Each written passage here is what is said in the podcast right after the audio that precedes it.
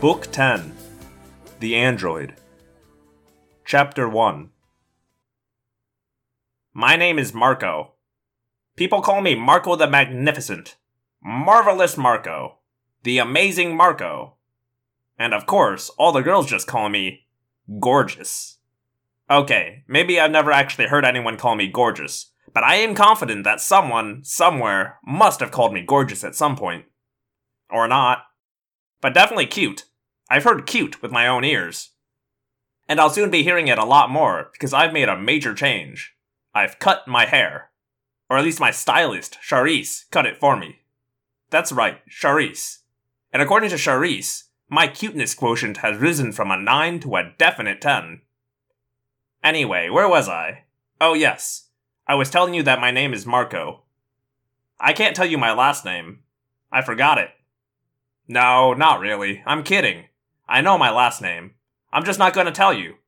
And I'm not going to tell you the complete names of my friends or where I live. What I will tell you is the truth. All except for the part about magnificent and marvelous. Everything else I tell you will be true. I know it will seem incredible, but it will be the absolute truth. Let's start with the reason I won't tell you my last name. I have enemies. We all sorta do. But these guys are very powerful, very dangerous enemies. Not like the guy in your class who keeps calling you Dorkwad. And if they knew who I was, I'd be dead so fast I wouldn't even know I was dead. The Yeerks don't play games. The Yeerks don't worry about pity or kindness. They don't care that I'm just a kid. The Yeerks plan to enslave or destroy the entire human race. They won't hesitate to roll right over little old me. The Yeerks aren't just my enemies, though. They are the enemies of every human being, the enemies of Earth itself. And they are everywhere. They're a parasitic species. Think tapeworms. That's what they are when you get right down to it intelligent tapeworms. They are slugs, just a few inches long. They enter the human body through the ear canal. Once inside, they flatten themselves out and wrap themselves around your brain. They squeeze into all the folds and wrinkles of your brain and tie into your thoughts. They take over. They make you into what we call a controller. A human machine. A body whose own true mind is shattered and helpless. That's the special horror of the Yeerks. They don't just take over your mind and eliminate you. You continue to be aware. You continue to be conscious. You sit there in your own head, watching the Yeerk open your memory, watching the Yeerk fool your friends and family, watching the Yeerk turn the people you love into the same kind of slave you've become. You try to move your hand, but you can't. You try to make your mouth speak, but you can't. You don't even control what your eyes look at. That's what it's like. My mother is one of them. A controller. For a long time, we thought she had died. I believed she had drowned. But I learned later that she was still alive. A very powerful Yeerk had taken her body. I don't even know how long she was a controller before she disappeared. I don't know how many times her goodnight kiss was the action of a Yeerk trying to pass as a human. She is Visser 1 now. A Visser is a sort of Yeerk warlord or general. Visser 1 launched the secret invasion of Earth. Visser 3 is now in charge. Visser 1, in my mother's head, took off after faking her death by drowning. She's somewhere now maybe millions of miles away. No one knows about my mom but me and my best friend, Jake. I don't want the others to know. I don't want their pity. The Yeerks are here. Everywhere. Not just my mother, but maybe yours too. Maybe your teacher. Maybe your best friend. Maybe everyone around you. When you get together with family and friends, you may be the only one in the room who is not a controller. That's why we fight them. We Animorphs. I made up that word, by the way. Pretty cool, huh? Animorphs. Just popped into my head. Animal morpher. See, not every alien in the universe is a Yeerk. The universe has its heroes, too. It was one dying doomed Andalite who gave us our power to acquire the DNA of any animal, and then to become that animal. His name was Elfangor, he, and a lot of other Andalites, died trying to save Earth from the Yeerks. So for him, and for all the people of Earth, we fight. Hoping to slow the Yeerks down enough so that the Andalites will have a chance to come again and save us all. Who is we? Well, there's me, Marco the Magnificent. Then there's Rachel, who thinks she's Xena, warrior princess. And there's Tobias, the bird boy, and Cassie, the tree hugger, and Ax, our resident Andalite. And of course, our fearless leader, my boy Jake. My way too serious best friend Jake. Responsible, practically adult Jake. Jake, who grinds my nerves with his total refusal to just have a good time. Look, I said to Jake, it's not a crime or anything. There's absolutely no law against dogs going to outdoor concerts. They don't have a ticket for dogs. You know, Marco, the point of morphing is not to get us into concerts, Jake said. We were walking down one of the streets of our subdivision. We'd shot some hoops down at the outdoor basketball court, and now Jake was dribbling the ball as we walked. Nine Inch Nails, Alanis, Offspring, I said. He stopped and stared at me. Marco? Yeah? What happened to your hair, man? You're just noticing? Looks cool, huh? Jake just stared. Offspring? He asked. You're sure Offspring will be there? I could see him weakening. He was dribbling slower. I hear they are so great live. They kick. They dominate. They crush all opposition underfoot. They rule. They. Marco, after I've criticized Rachel and Cassie for using morphing for personal reasons, I can't just. Who's going to tell them? I argued.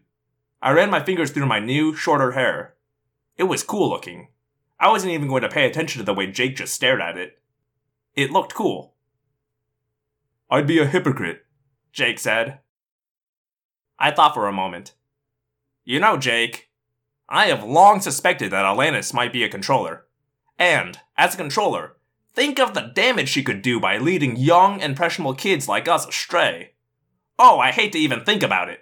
We have a duty, Jake. We have a sacred duty to go to that concert and find out once and for all whether any of these major stars are controllers.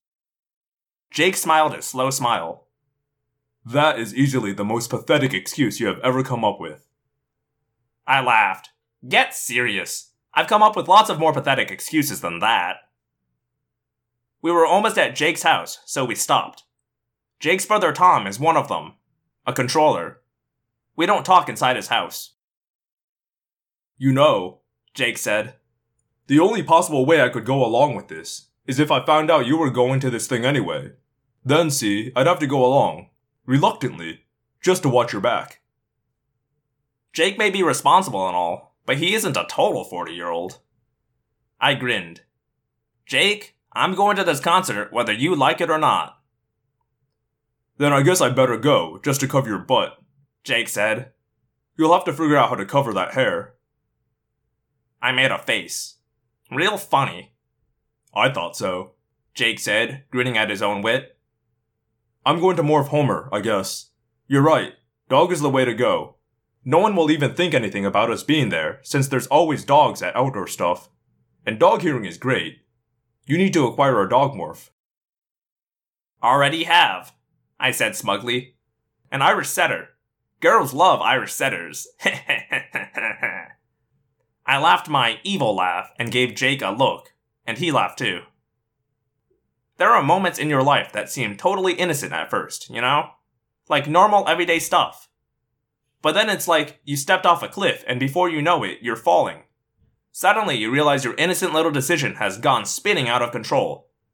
I had decided to sneak into a concert. I had not decided to uncover one of the greatest secrets of human history, or become the person who would decide the fate of an entire race. I just wanted to hear some music. It should have been no big deal. Chapter 2 There are a couple big problems with morphing. First of all, there's the two hour time limit. If you stay in a morph for more than two hours, you stay forever. Second, there is the fact that all of the animal's basic instincts come along with the body. Sometimes when you jump into that animal brain, it's like grabbing onto a power line. Finally, there is the total creepiness factor. I mean, major Stephen King meets Anne Rice creepy. The concert was taking place at this big outdoor arena that's at one end of the city park. We needed a private place to morph, but that turned out not to be so easy. There were people everywhere. Thousands of people. Kids in black t shirts, displaced deadheads with their little granny sunglasses and dreadlocks, parental units carrying babies and trying to look cool in their dockers, and hardcore punk rockers with pierced everythings. Across from the park, there was this little street with coffee shops and restaurants and an ecology bookstore. There were alleys behind the restaurants, and we headed there. Down one alley, we found a little dead end area stuffed with dumpsters. Wonderful, Jake muttered. The two of us and the garbage. This is already fun. Come on, let's do it, I said. I was impatient. I could hear a warm up band racing through a power set. You haven't morphed a dog before, have you? Jake asked me. No. He smiled. Don't get too happy, he said. I didn't really pay any attention to him. I looked around and saw some hippie girls walking by. They couldn't see us. I removed my outer clothing and stripped down to my morphing suit. I stuffed my clothes and shoes into the bag Jake and I had brought along and shoved it behind the dumpster. I focused on the dog I had acquired. I saw it in my mind. And as I focused, I felt the changes begin. I've morphed much weirder things than dogs, but every morph is strange. Every morph is unpredictable. You never really know how it's going to go. I expected the first thing to be fur. It wasn't. The first thing that happened was the tail. I felt it just sort of spurt out of the base of my spine. I turned to look back over my shoulder. Oh, gross! The tail was sticking out, but it had no fur yet. It was just this kind of grayish chicken skin whip. I looked back at Jake, his face was bulging out like something was trying to climb out of his mouth. At the same time, my own muzzle started to grow. There was a weird grinding sound from inside my head as the bones of my jaw stretched outward. I felt an itching in my mouth as my teeth grew bigger and rearranged themselves. I saw my fingers shrink up inside my hands. At the same time, the little stubs of fingers grew these gray black nails.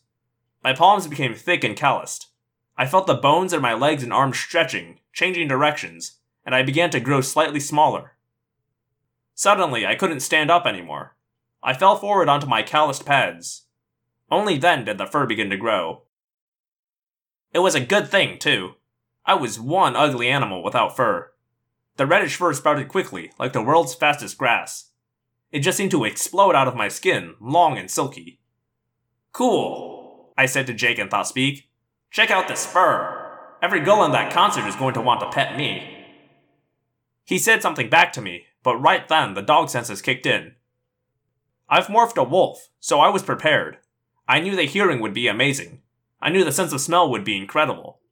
But what I didn't expect was the dog's mind. It was not like the wolf.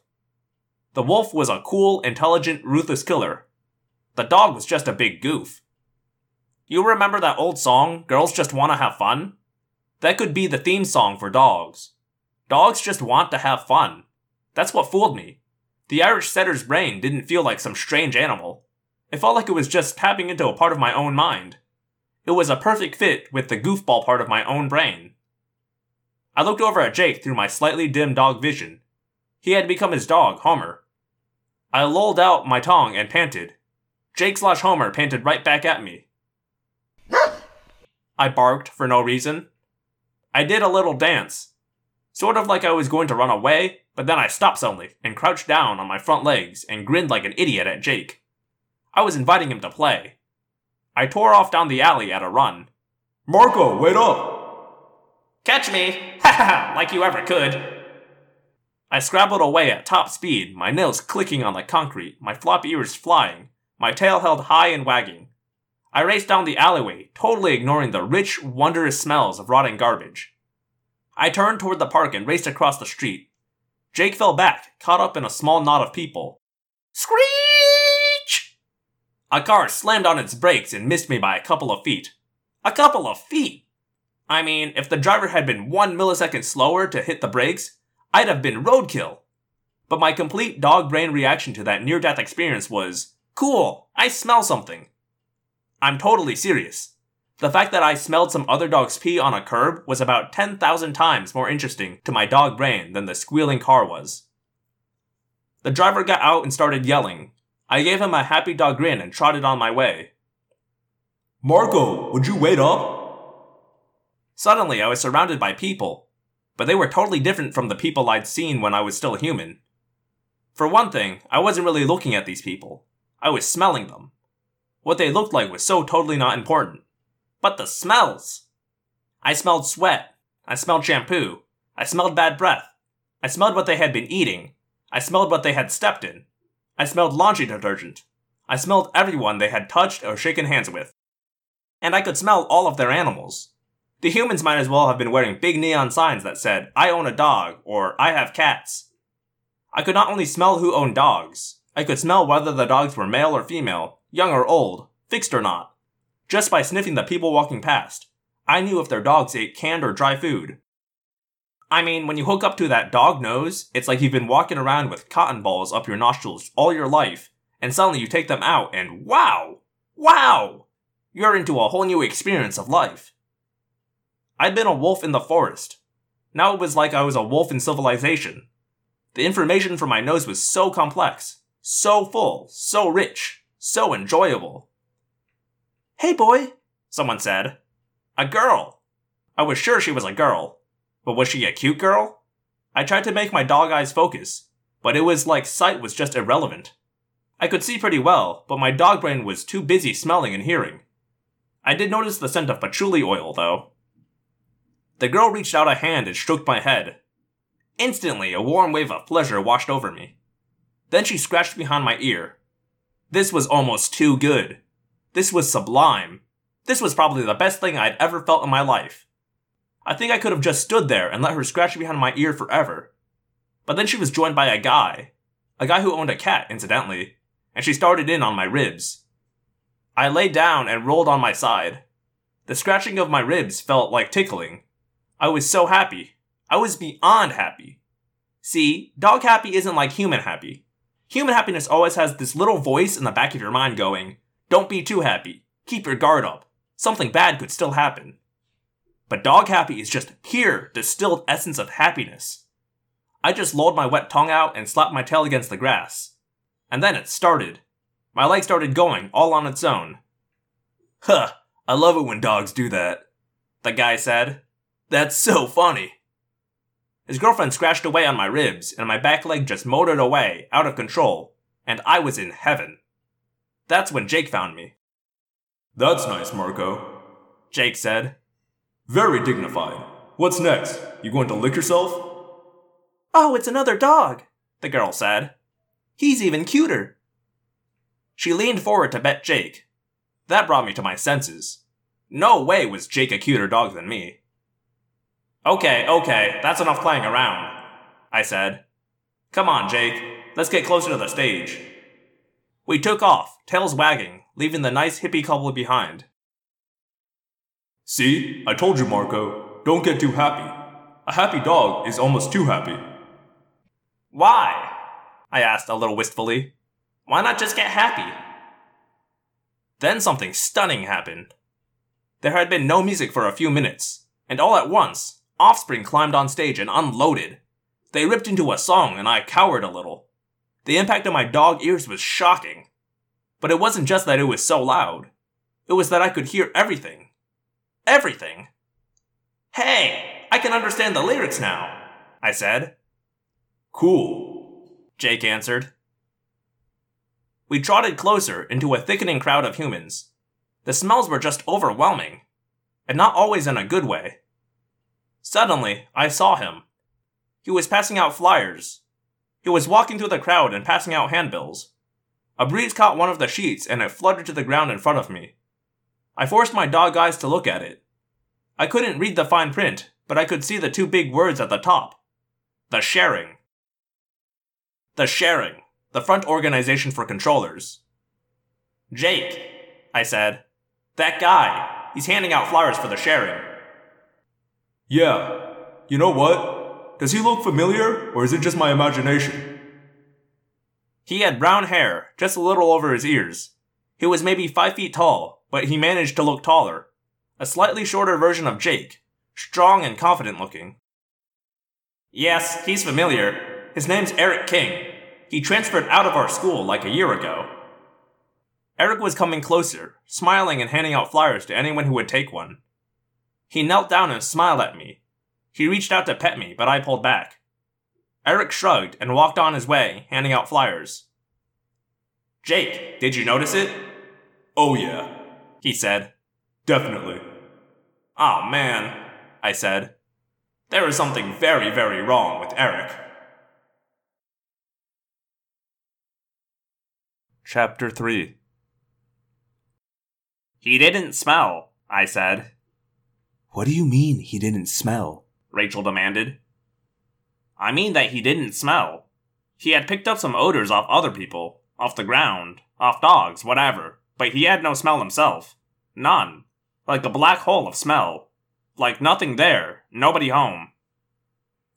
It was later that same evening. Jake and I had left the concert shortly after encountering Erek. We'd called a meeting and now everyone except Ax was in Cassie's barn. Cassie's barn is actually the Wildlife Rehabilitation Center. It's a sort of hospital for messed up wild animals. Cassie's parents are both veterinarians. Her mom works at the Gardens, this big combination zoo and amusement park. Her dad, with a lot of help from Cassie, takes in every sick or injured wild animal they come across. The barn is lined with wire cages filled with raccoons, foxes, possums, eagles, rabbits, geese, badgers, crows, squirrels. I mean, you name it. It's Animal Central, Maybe you just didn't notice it. Rachel suggested. Rachel, you've been in Wolfmorph. Jake said. You know how good your sense of smell is? Well, the dog's sense of smell is almost that good. Rachel shook her head. That's what she does when she's frustrated. She was standing in the middle of the barn floor, looking immaculate, as usual. Rachel is one of those girls from the cover of 17. Beautiful, fashionable, way too tall, far too many bright white teeth, massive quantities of very clean blonde hair. But beneath all that fashionable clothing and perfectly applied makeup, there is a sword swinging Amazon warrior just trying to break out. Rachel's like one of those terrible elf maidens in Tolkien's The Lord of the Rings beautiful and dangerous. Jake is her cousin, and Cassie is her best friend. Cassie actually experiences normal human emotions like fear and doubt. I approve of this because I sure experience plenty of fear and doubt myself. I've experienced more fear and doubt since I became an animorph than most people experience in about 10 lifetimes. Cassie has never met a dress she liked. She does not subscribe to Teen or YM. She's much more likely to buy a magazine like Smelly Animals of America. You know, the kind of magazine that would have articles like How to Give Suppositories to Raccoons, or Let's Examine Owl Vomit. If you want to picture Cassie, think of a short, cute girl with very short black hair, wearing overalls and big muddy boots, and looking totally capable of giving a tetanus shot to an angry bear. Cassie is our animal expert and our resident ecology nut. I'd say she likes animals better than she likes people, except that she really likes Jake. As in, likes. Actually, she and Jake like each other, although neither of them will admit it, of course. The only time they'll act that way is when we're about 12 seconds away from doing something insanely dangerous. Then they'll kind of give each other these pathetic, sad looks. It's so lame. The last original member of our group was perched in the high rafters overhead. Tobias had his talons sunk deep into the wood to give himself a firm hold, and with his hooked beak he was preening the feathers of his right wing.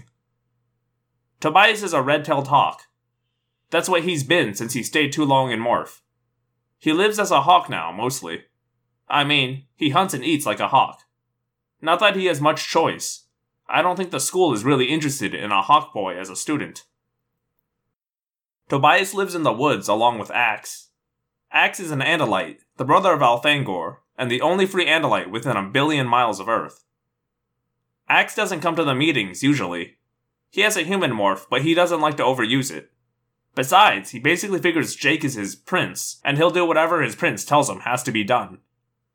So that's our little group. Rachel, standing in the middle of the room, looking like someone was shining a spotlight on her. Jake, pacing back and forth and looking far too intense. Cassie, cradling a duck in her arms while she changed its bandage. Tobias, preening his feathers and looking around with that eternal hot glare. And me, lolling back on a bale of hay.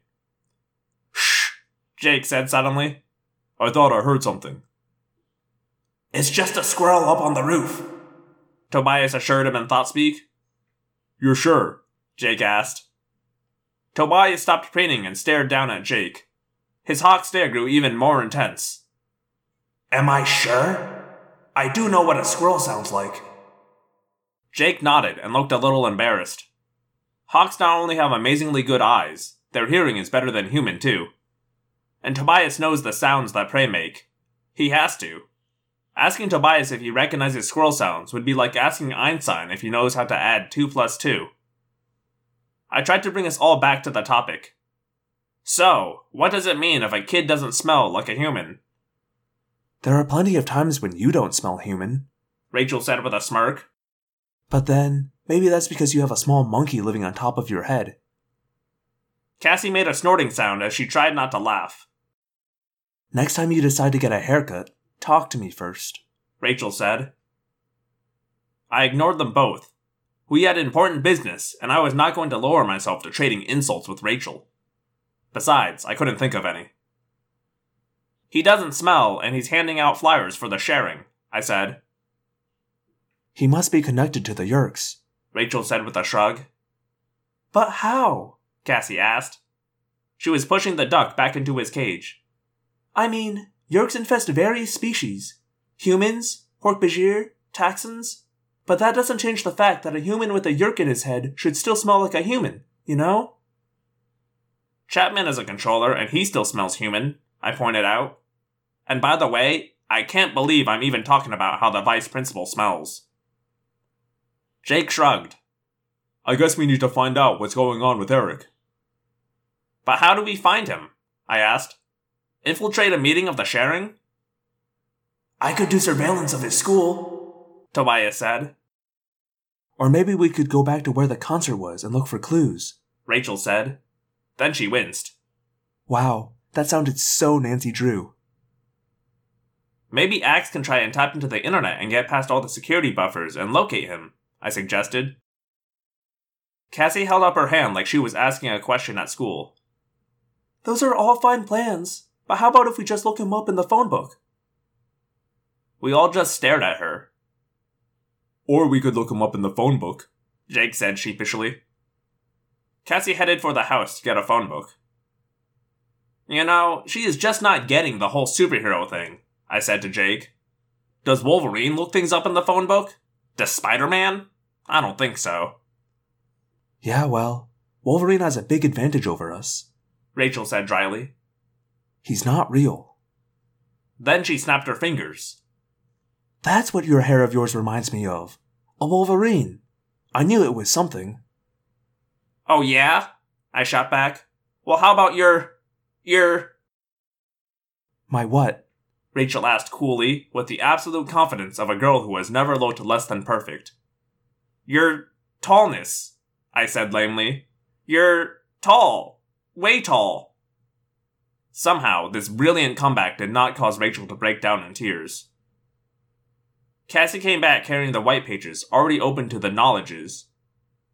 There are 27 kings listed, but you said he transferred to Truman, so there are maybe six kings that are in that part of town. We work our way down the list, I said, although he could still have an unlisted phone. I can't hang out tonight, Jake said. I have got to write that English paper. Here's a clue on the English paper. Don't say, I have got to, I teased. I could go tomorrow, maybe, Rachel said. But not tonight. My dad is in town just for tonight. He's taking me and my sisters to Planet Hollywood.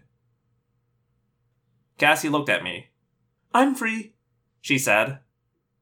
I'm good till it gets dark, Tobias volunteered. Hawks aren't much use at night. Fine. Me and Cassie and Tobias till it gets dark, I said. Shouldn't be too hard. Our mission to find the boy who doesn't smell. Maybe he just showers a lot, Rachel said. Did you think about that? Chapter 4 I saw Jake the following day in the school cafeteria. I was wolfing down the goo of the day, drinking milk, and trying to write my English paper at warp speed. See, I kind of had some homework due too, but I'd spent yesterday evening cruising around in Owlmorph looking for Erek's house. English paper? Jake asked as he sat down across from me. Yeah. He laughed. You're good for me, Marco. Compared to you, I'm so responsible. You have a topic? I looked up at him and thumped my finger down on the paper. I've already written three pages. What do you mean, do I have a topic?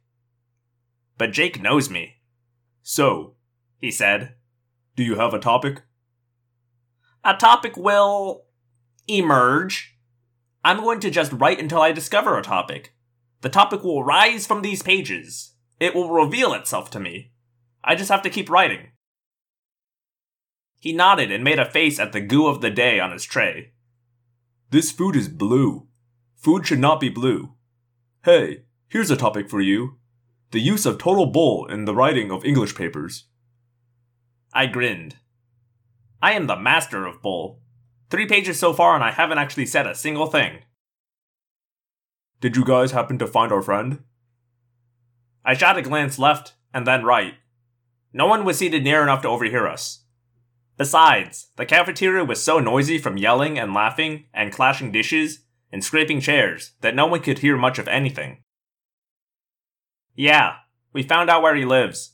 Saw him through a window. Too bad, though. One of the other King residences we checked out had this girl living there who was amazing. You weren't window peeping, I hope. I gave Jake my best shocked and outraged look. How could you even say that? What kind of person do you think I am? Jake nodded. Cassie wouldn't let you, huh? I am trying to write a paper here, I said. On the topic of. On the topic of how to write a thousand words and say nothing. Zero. Nada. Squat. Jake lowered his voice to a whisper. We need to check Erek out. Definitely something wrong there. I put down my pencil.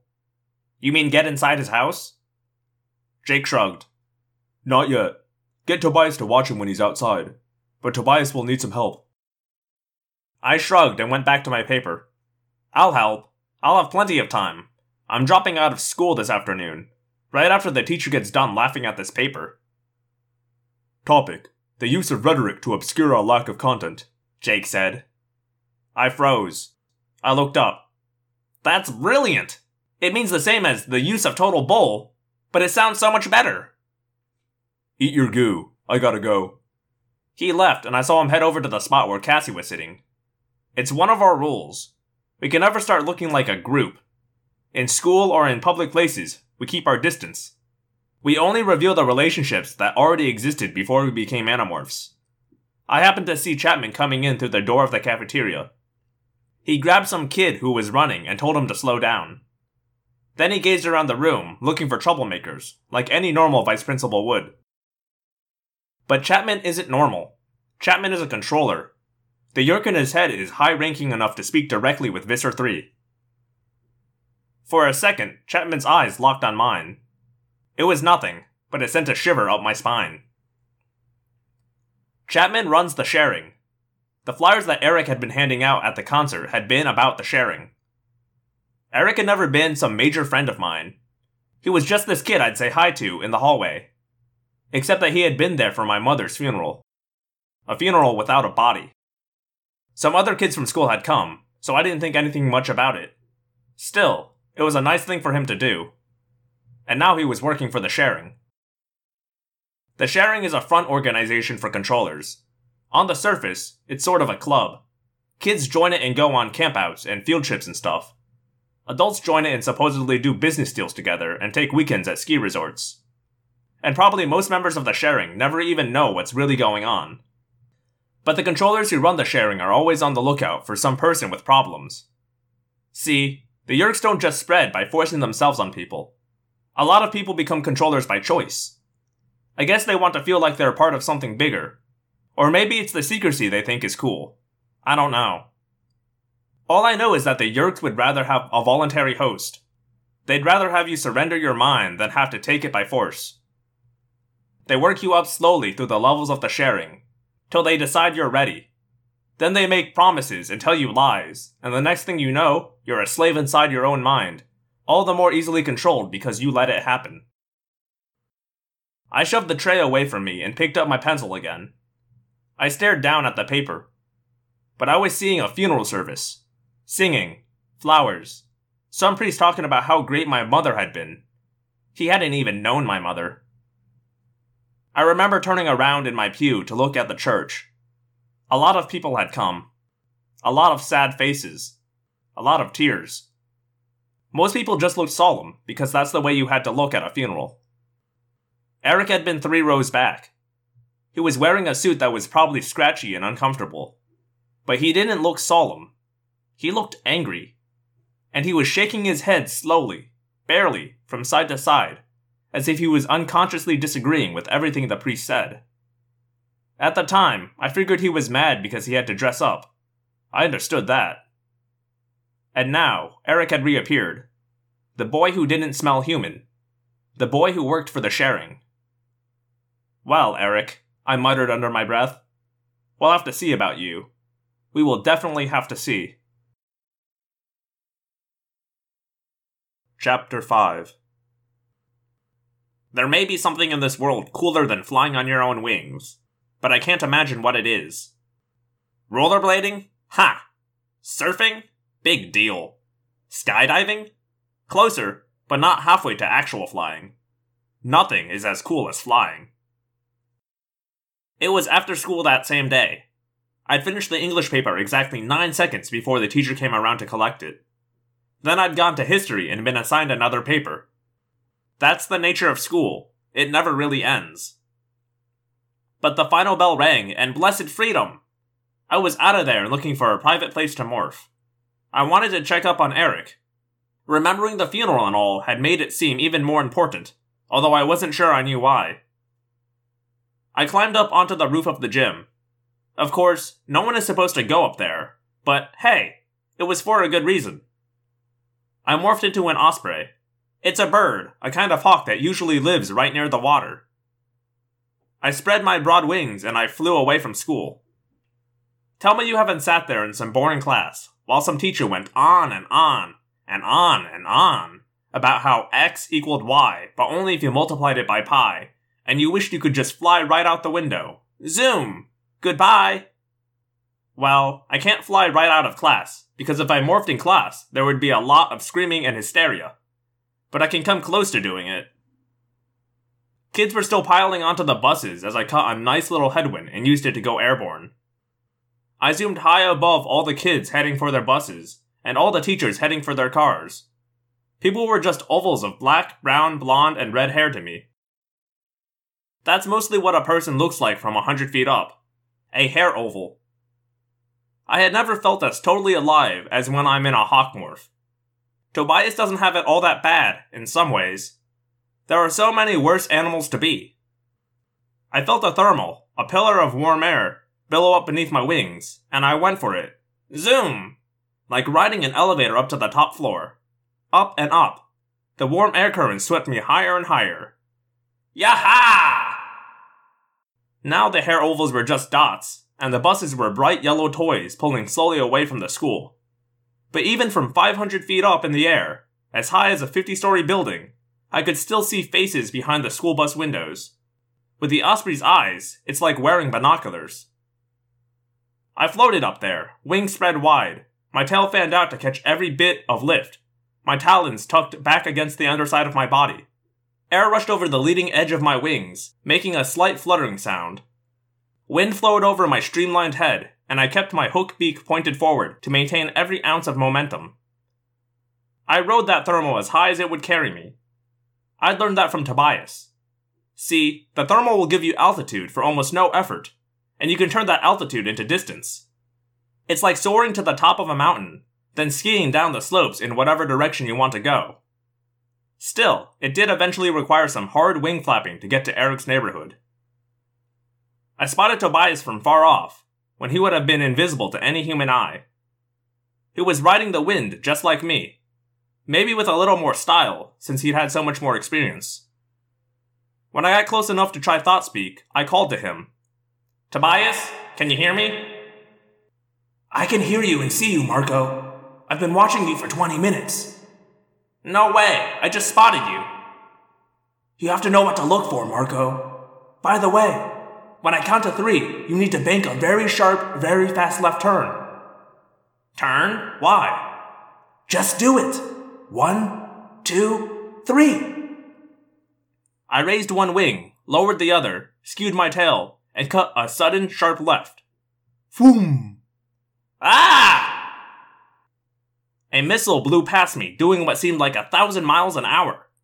Only it wasn't coming from the ground upward, it had fallen from the sky down. And this missile had gray feathers. The wind from its passing nearly knocked me off balance. It was half a mile away, down and south, by the time I could even try to think about focusing. I saw swept back slate gray wings and a tight tail. It was diving away from me so fast it made me look like I was standing still. What the? What was that? I yelled. Heh heh heh. Welcome to my world, Tobias said. That's a peregrine falcon. You know, like Jake's morph. They usually prefer to knock off a tasty pigeon, or the occasional duck. It must have been the way you were flying. He probably thought you were a big old clumsy duck. Geez, what did I ever do to make him mad?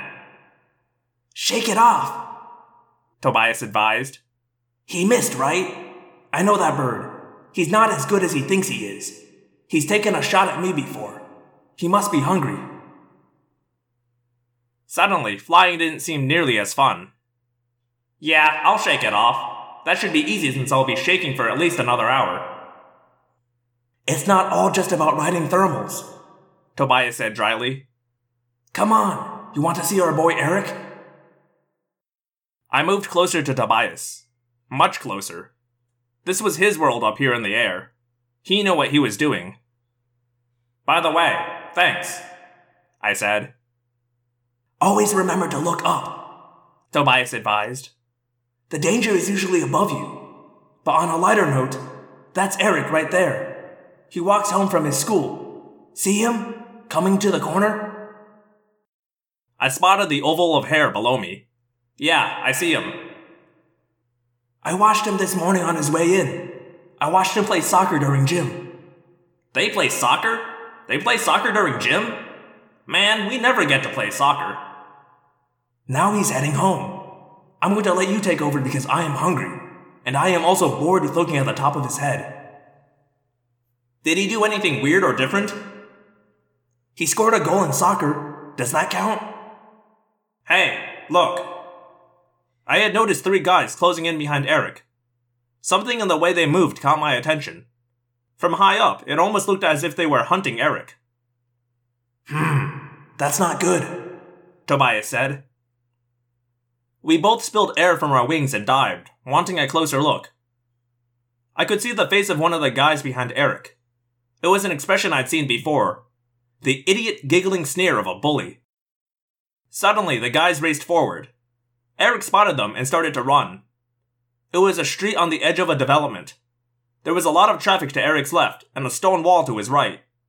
The stone wall ended about 50 yards away, where it opened for the entrance to the subdivision. If this guy is a controller, these punks are making a serious mistake, I said. They may get him today, but they might regret it later. Maybe he'll just give that one jerk a little talon haircut, Tobias said. Tobias hates bullies. Back when he was human, he was the kid most likely to be pounded on. Jake met Tobias when Tobias's head was just about to be flushed in the toilet. Naturally, Jake helped him. Tobias, I don't think so, I started to say, but it was too late. Tobias was in a stoop and aiming for the biggest guy's head. It all happened in a flash. Erek ran. He tripped. He sprawled forward onto the street. He slammed into the broadside of a passing bus. Wham! I could hear the impact from up in the air. And then. And then. For just a second, Erek wasn't there anymore. Something else was where he had been. Something that seemed to be made of patches of steel and milk white plastic. Then, in the next split second, Erek was back. A normal boy, lying winded on the sidewalk. The bullies ran off. The bus driver never even noticed and drove on. Tobias opened his wings and nearly stopped in midair. Did you see that? Tobias asked. Yeah, I sure did. What was that? I don't know, I said. But I know what it wasn't. It wasn't human. Chapter 6 We need to talk to Ax, I said to Tobias. Definitely. That was not human. That was seriously not human. So you did see it, right? I'm not crazy? Yes, you're crazy, but I did see it, Tobias said. Very weird. Below us, Erek climbed off the sidewalk, dusted himself off like nothing had happened, and resumed walking toward home. Hang a right, Tobias said. We'll get some good updrafts off the road. Whatever your friend Erek is, I don't think he's from around here. We flew hard and fast toward home. Tobias split off to round up Ax. I demorphed and headed home to check in with my dad and let him know I still existed. Then I called Jake. I got Tom instead. Hey Tom, is Jake around there? I don't know. Jake! He yelled. He said he's coming. Cool, Haven't seen you here around much. Tom said. Keeping busy? I felt a little chill. It's weird talking to controllers when you know that's what they are. It was Tom's voice, and it acted like Tom, but it wasn't Tom. Tom was cowering helplessly in a corner of his own mind. I was talking to a Yeerk. Yeah, I guess so, I said. Uh huh. We're going up to the lake to do some water skiing. You and Jake? Yeah, right. No, me and the sharing. You know Jake's too much of a social misfit to join in, Tom said with a totally human Big Brother laugh of derision. It's just that we have too many girls going and not enough guys. A lie, of course. A lie that was supposed to entice me. Why was Tom suddenly trying to get me interested in the sharing again? He quickly gave me the answer. So, I heard your dad's back at work. That's cool. Yeah, I guess so, I said. My father had gone through a bad time after my mom died. Now he was back at work. He's an engineer, but he's heavily involved in computers too. He had been working with the new observatory on ways to design software that would aim the telescopes better. He was also working on some projects he couldn't even talk about. Projects I figured must involve the military. You could bring your dad, Tom said, as casually as he could. I mean, not like anyone wants their fathers along, usually, right?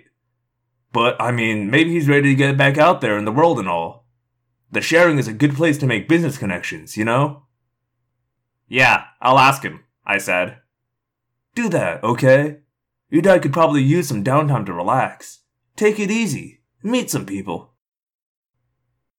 So they were after my father now. I felt something burning inside me, like I had taken a gulp of lava.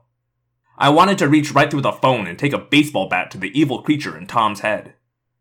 Here's Jake, Tom said. There was a shuffling sound as he handed off the phone, then Jake's voice. Hey, Marco, what's up? I went off. What's up? What's up? Those scumbags are after my father, that's what's up. How do you live with that? How do you look at that piece of crap every day? He's all like, bring your dad to the sharing, do father son bonding thing, and oh, by the way, would you mind if we stuck up? Shut up, Jake hissed. I shut up, but my hand was squeezing the receiver so hard I could have snapped it. Jake let me calm down for a minute. He made uh huh noises in the phone, like he was listening to me talking. He made a couple of laughing sounds. I guess Tom wasn't far away from the phone. I knew Jake was right. We don't talk secrets over the phone. There's no way of knowing who might be listening in. Okay, I'm cool, I said. I wasn't cool, but I was under control again. That sounds good to me, Jake said, still pretending to have a conversation. We need to get together, I said. It's a nice day out. That was the signal that we should meet in the woods. Okay, later, Jake said casually. He hung up the phone. I took a couple of deep breaths. Then I took a couple more. The Yeerks had taken my mother. They weren't getting my father. Before that happened, I'd tell them everything. Before I'd let that happen, I'd take Tom down, no matter what Jake said. I'd take Tom, I'd take Chapman, I'd take every controller I knew of before I let them have my father. I had power. Deadly animals lived inside me. Their DNA swam with my own. I could feel the rage flowing through me, the blind, violent rage that became little films in my head. Little head movies of revenge and destruction. I pictured the things I would do to Tom, to Chapman, someday even to Visser 3. I would do terrible things to them. Terrible, violent things. It was a sick feeling. It was sick, and I knew it. And yet, I ran those images over and over in my head. Rage is addictive, you know. I guess it's sort of like a drug. Anger and hatred get you high. They get you high, but like any addiction, they hollow you out and tear you down and eat you alive. I guess I knew all that. But all I could think of was that they were not getting my father. So I ran the scenes of violence over and over in my head. I rode that rush of fury till at last it burned itself out and left me feeling empty and beaten. Chapter 7 I hooked up with Jake and the two of us rode our bikes to Cassie's farm. He didn't say anything about my conversation with Tom. Jake knew how I felt. We've all felt it before. From Cassie's farm, we walked across the fields to the edge of the forest. There's a place we meet there, deep enough in the trees that no one is likely to see us. Rachel and Cassie were already there. Cassie was on her knees in the pine needles, looking into a burrow hole. I have no idea what was in there, but she seemed fascinated. Rachel was sitting on a fallen log. Tobias is off finding Ax, Rachel said as we approached. I think there's three of them, Cassie said. I guess she was talking about whatever was in that burrow. So, what's the big panic? Rachel asked. Before Jake or I could answer, I heard something crashing through the brush. He leapt into view, sailing over the log Rachel was sitting on. Aximili-Esgarrouth-Isthill. Hey, Ax, I said. Very dramatic entrance. Of course, any appearance by Ax was going to be dramatic. Ax is an Andalite, the only Andalite to survive when their dome ship was destroyed by the Yeerks in high orbit. He's an alien. You know how on Star Trek, the aliens are always just humans with a little nose putty and some bad outfits? But they basically look human and act human and speak English? Well, Ax isn't like that. You take one look at Ax, and you know he isn't from around here. Picture a sort of big blue and tan deer. Only, instead of a deer neck and head, you have a semi human chest with two weak arms, topped by a head that is definitely unusual. Ax has no mouth and four eyes. Two of his eyes are in the usual location, but his other two eyes are mounted on stalks on top of his head. The stalk eyes can aim totally independently. Ax can look right at you with his two main eyes, and still be looking behind him with one stalk, and off to the right with his other stalk. It's kind of unsettling till you get used to it, but not nearly as unsettling as his tail. The tail makes you think scorpion. It curves up and over so that the razor sharp blade tip is usually poised somewhere above his sloping shoulders. That tail is fast and dangerous. Very fast. Very dangerous. Basically, Ax could slice and dice a human into bite sized chunks in about two seconds. Fortunately, Ax is on our side. Hello, Prince Jake. Hello, Marco. Rachel? Cassie? Did you lose something? Cassie stood up. Then, as an afterthought, she brushed off her knees. Baby possums, she said by way of explanation. Too big for the pouch, not ready to leave the den. Don't tell Tobias, I said. He'll eat 'em. I already know about them, Tobias said. I looked up in surprise. He was in the tree above me. I hadn't heard him arrive. Cassie shrugged. Tobias is a hawk. He has a right to be a hawk. Then she looked up at Tobias and smiled. Of course, they are awfully cute. Oh man, Tobias groaned. Okay, okay. This litter is off limits. Happy now? You're a sweetheart, Tobias, Cassie said. We should move while we talk, Tobias suggested. There are some kids playing soldier just about 300 yards west. Let's stay well out of range.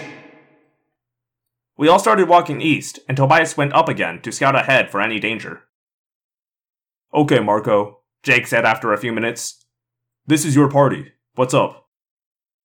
I told them all what Tobias and I had seen. Tobias came back and added some detail. Then I looked at Ax. So, Ax, you're the official alien. What does this sound like to you? Axe turned his head toward me, making eye contact with his main eyes. Marco, Something has happened to your hair. I believe it has become shorter. Are you suffering from some sort of illness? That does it, I yelled, as the others all broke up giggling. It'll grow out, alright.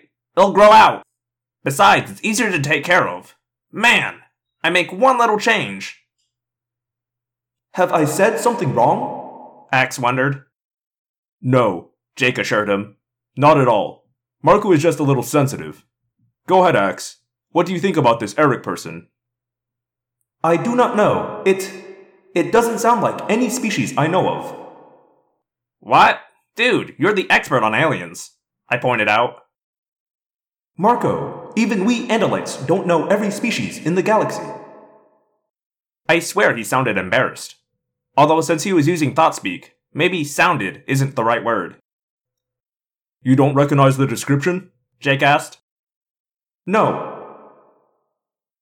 The way you guys describe it, it sounds more like a robot or something. Rachel ventured. But how does it pass for human? Oh, that is technologically possible. Ax said, relieved to be able to add something to our speculation. It's probably a holographic projection, like your primitive TV, only three dimensional. Primitive TV? Hey, we have cable at my house, I said. Ax didn't think it was funny, but Cassie smiled. Tobias swooped low over our heads and came to a rest on a branch. So when Erek gets hit by the bus, he drops the hologram for just a split second. The power supply may have been interrupted or overloaded, Ax suggested. But that's the interesting question. What power supply? It would take a great deal of power to maintain such a hologram, hour after hour, day after day.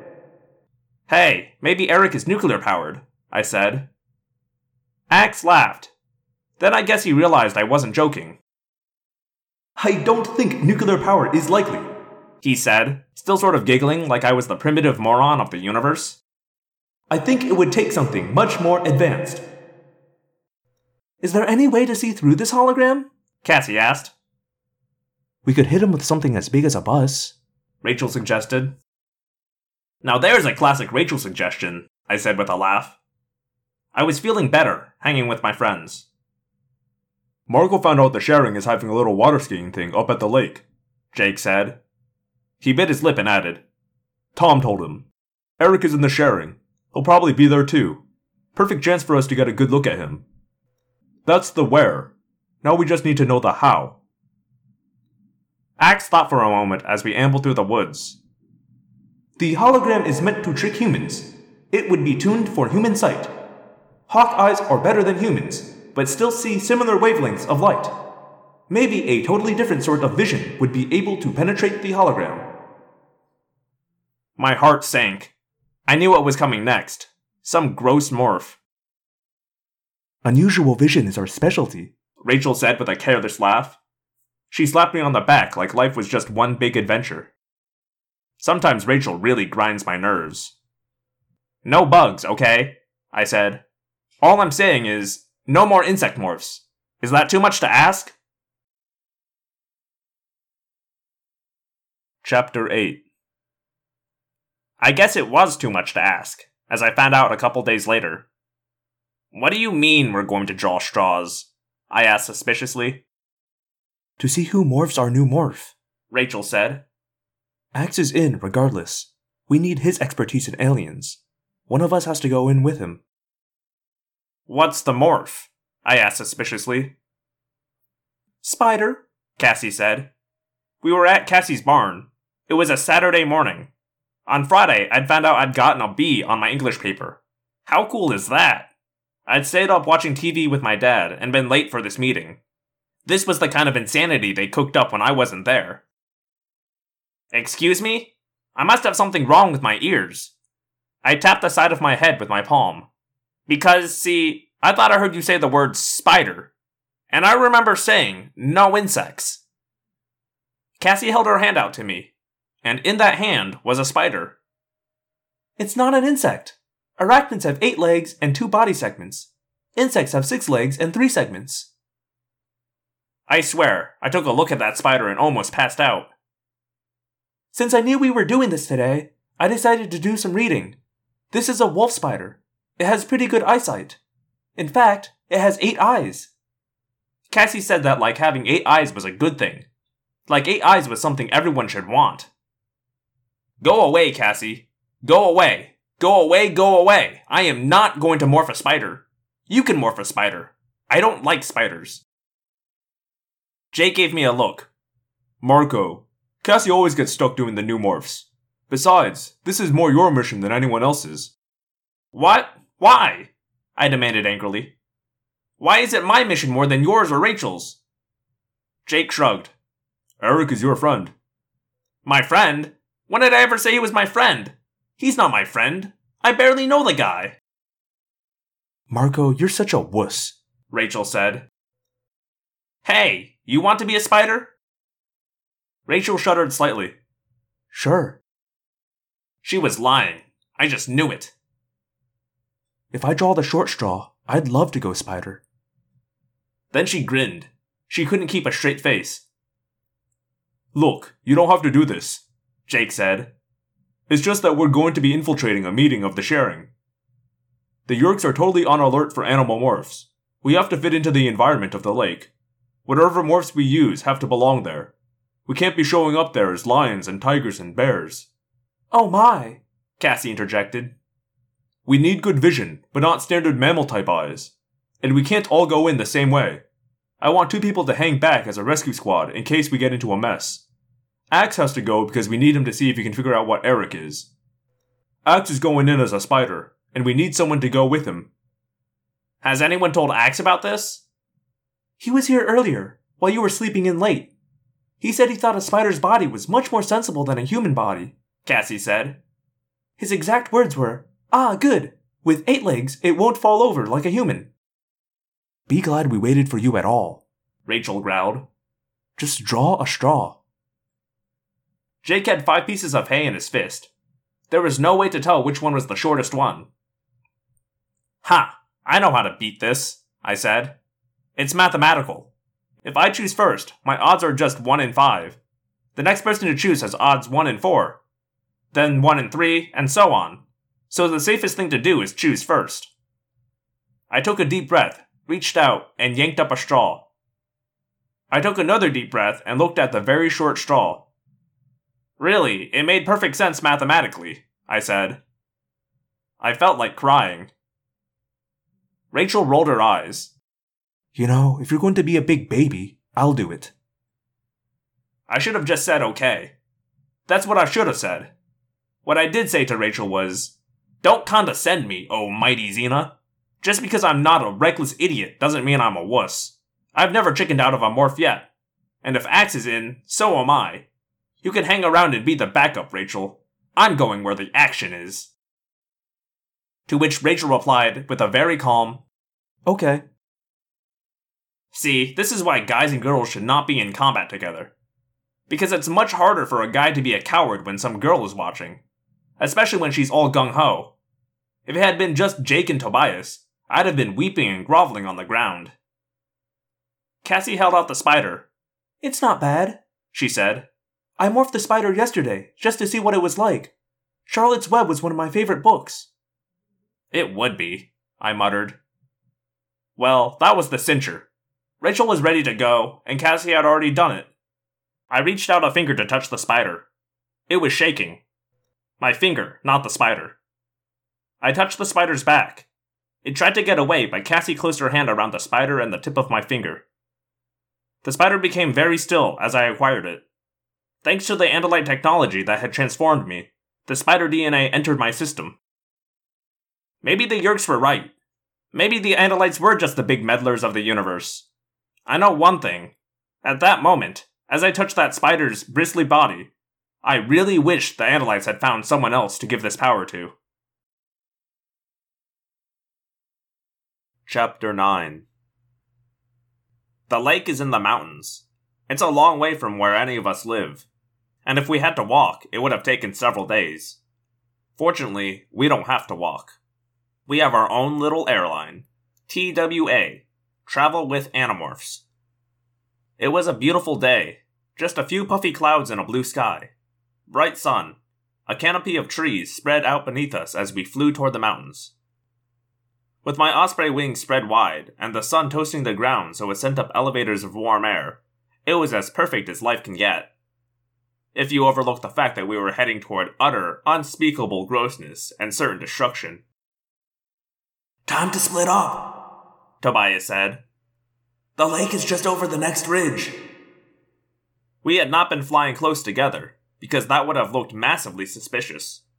Two ospreys, a harrier, a bald eagle, a peregrine, and a red-tailed hawk, all flying together? Not in the natural world. But we were all within a mile of each other, and all heading in the same direction. Tobias went into a lazy upward spiral, hanging back. Rachel and Cassie split off too.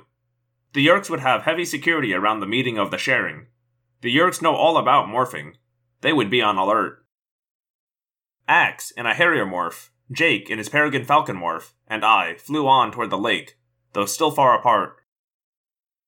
You know, one of your kind tried to kill me the other day, I said to Jake. Tobias told me. Jake said. Gotta watch out. Falcons rule. Yeah, well, I noticed he didn't try it a second time. Don't diss falcons, Jake said. One on one in a fair fight, an osprey would kick your butt. As if. Jake sneered. Excuse me, Ax interrupted. Is there some special meaning to this conversation that I don't understand? Yeah, I said. The meaning is that Jake and I are scared, so we're babbling in a desperate effort not to think about it. Ah, I am frightened too. I don't really like morphing tiny animals. I keep thinking about all the rest of my mass. You're what? I asked, not really caring. I was focused on the morphing ahead. My mass. When you morph something smaller than yourself, your body mass must go somewhere. So it goes into zero space. Zero space is the space that ships travel through when they are going faster than light. It's not very likely to happen, but sometimes a ship traveling in z space will intersect with a temporarily parked mass. This got my total, complete attention. Wait a minute. Are you telling me that when we get small, all the leftover stuff, all the extra flesh and guts and bones go bulging into zero space like some big balloon of human tissue? Of course. Where did you think all the mass went? I shuddered. I really didn't think about it. Jake was no more thrilled than I was. So right now, there is a big bag of Jake floating in zero space, and it's possible some spaceship will zoom along and hit it and splatter it all over? No, no, of course not. Ax said. I breathed a huge sigh of relief. Too soon, it turned out. Of course, no ship would actually hit a floating mass, Ax said, talking to us like we were nitwits. The ship's shielding system would disintegrate the mass. That's what troubles me about doing small morphs. It very seldom happens. The odds are millions to one. But it could happen. Jake and I thought about this for a while. About a spaceship disintegrating some big wad of our mass. It was not a pretty picture. Hey, Ax. Jake said. You know how we wanted you to be honest with us? To tell us everything you know? Yes, Prince Jake. Small change. In the future, don't tell us things that will scare us silly, just as we're going into possible battle. A big wad of Marco in zero space, I muttered. It's like hanging your butt out a car window, waiting for a truck to come along and sideswipe it off. Just at that moment, I topped the crest of the ridge. Tall pines nearly scraped my belly. And there, spread out before me, sparkling in the sun, was a large lake nestled between the surrounding hills and mountains. Okay, boys, Jake said. This is where I peel off. Just one final word. I know spiders eat bugs, so do not, I repeat, do not eat any flies. I'll have enough to worry about in Flymorph. Remind me, I said. Why are we doing this instead of staying home and sleeping in late? We're saving the world, Jake said. Oh, yeah, great. My mask is hanging out in the Zero Space Highway, and I'm about to become Spider Man. I knew there had to be a pretty good reason. Chapter 10 There were probably 200 people around the lake below us boys, girls, older people. Some were swimming, Some were water skiing. Some were grilling burgers and hot dogs over charcoal fires. A lot were just milling around and talking and laughing. You'd swear it was some kind of big community picnic. From the air, they all looked so normal. And probably most of the people below us were normal. But a lot of them were controllers. And one of them was Erek, who was certainly not normal.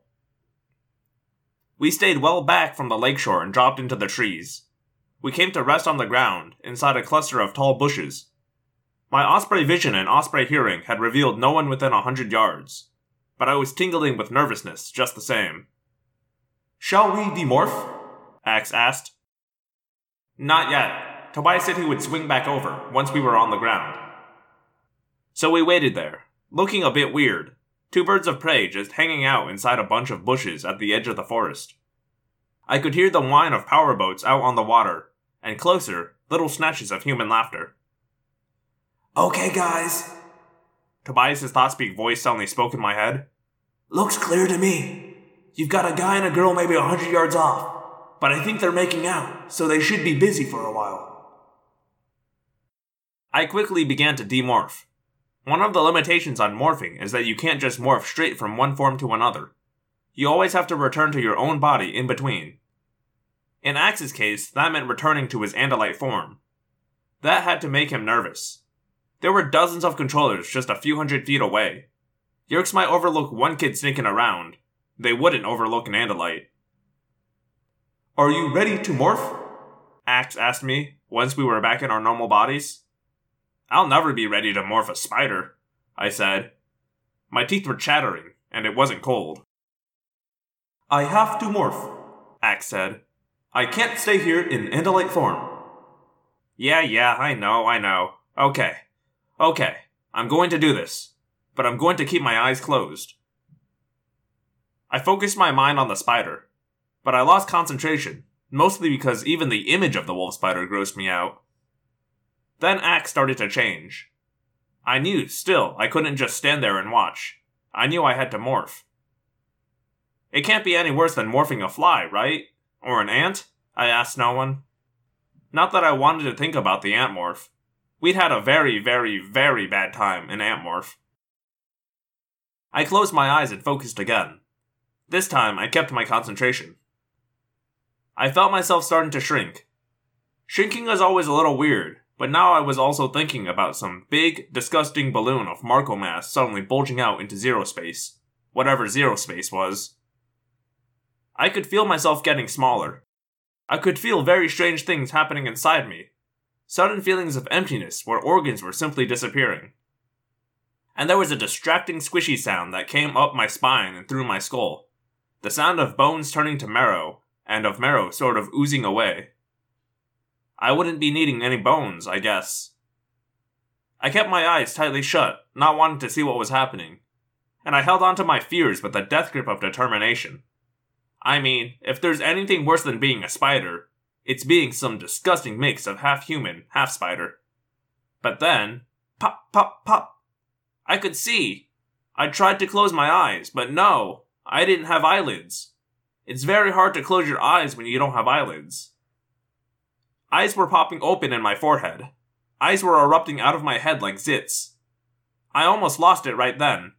I would have screamed if I had a voice any longer. But I was already half spider, and I was staring at Ax as he underwent a change very similar to my own.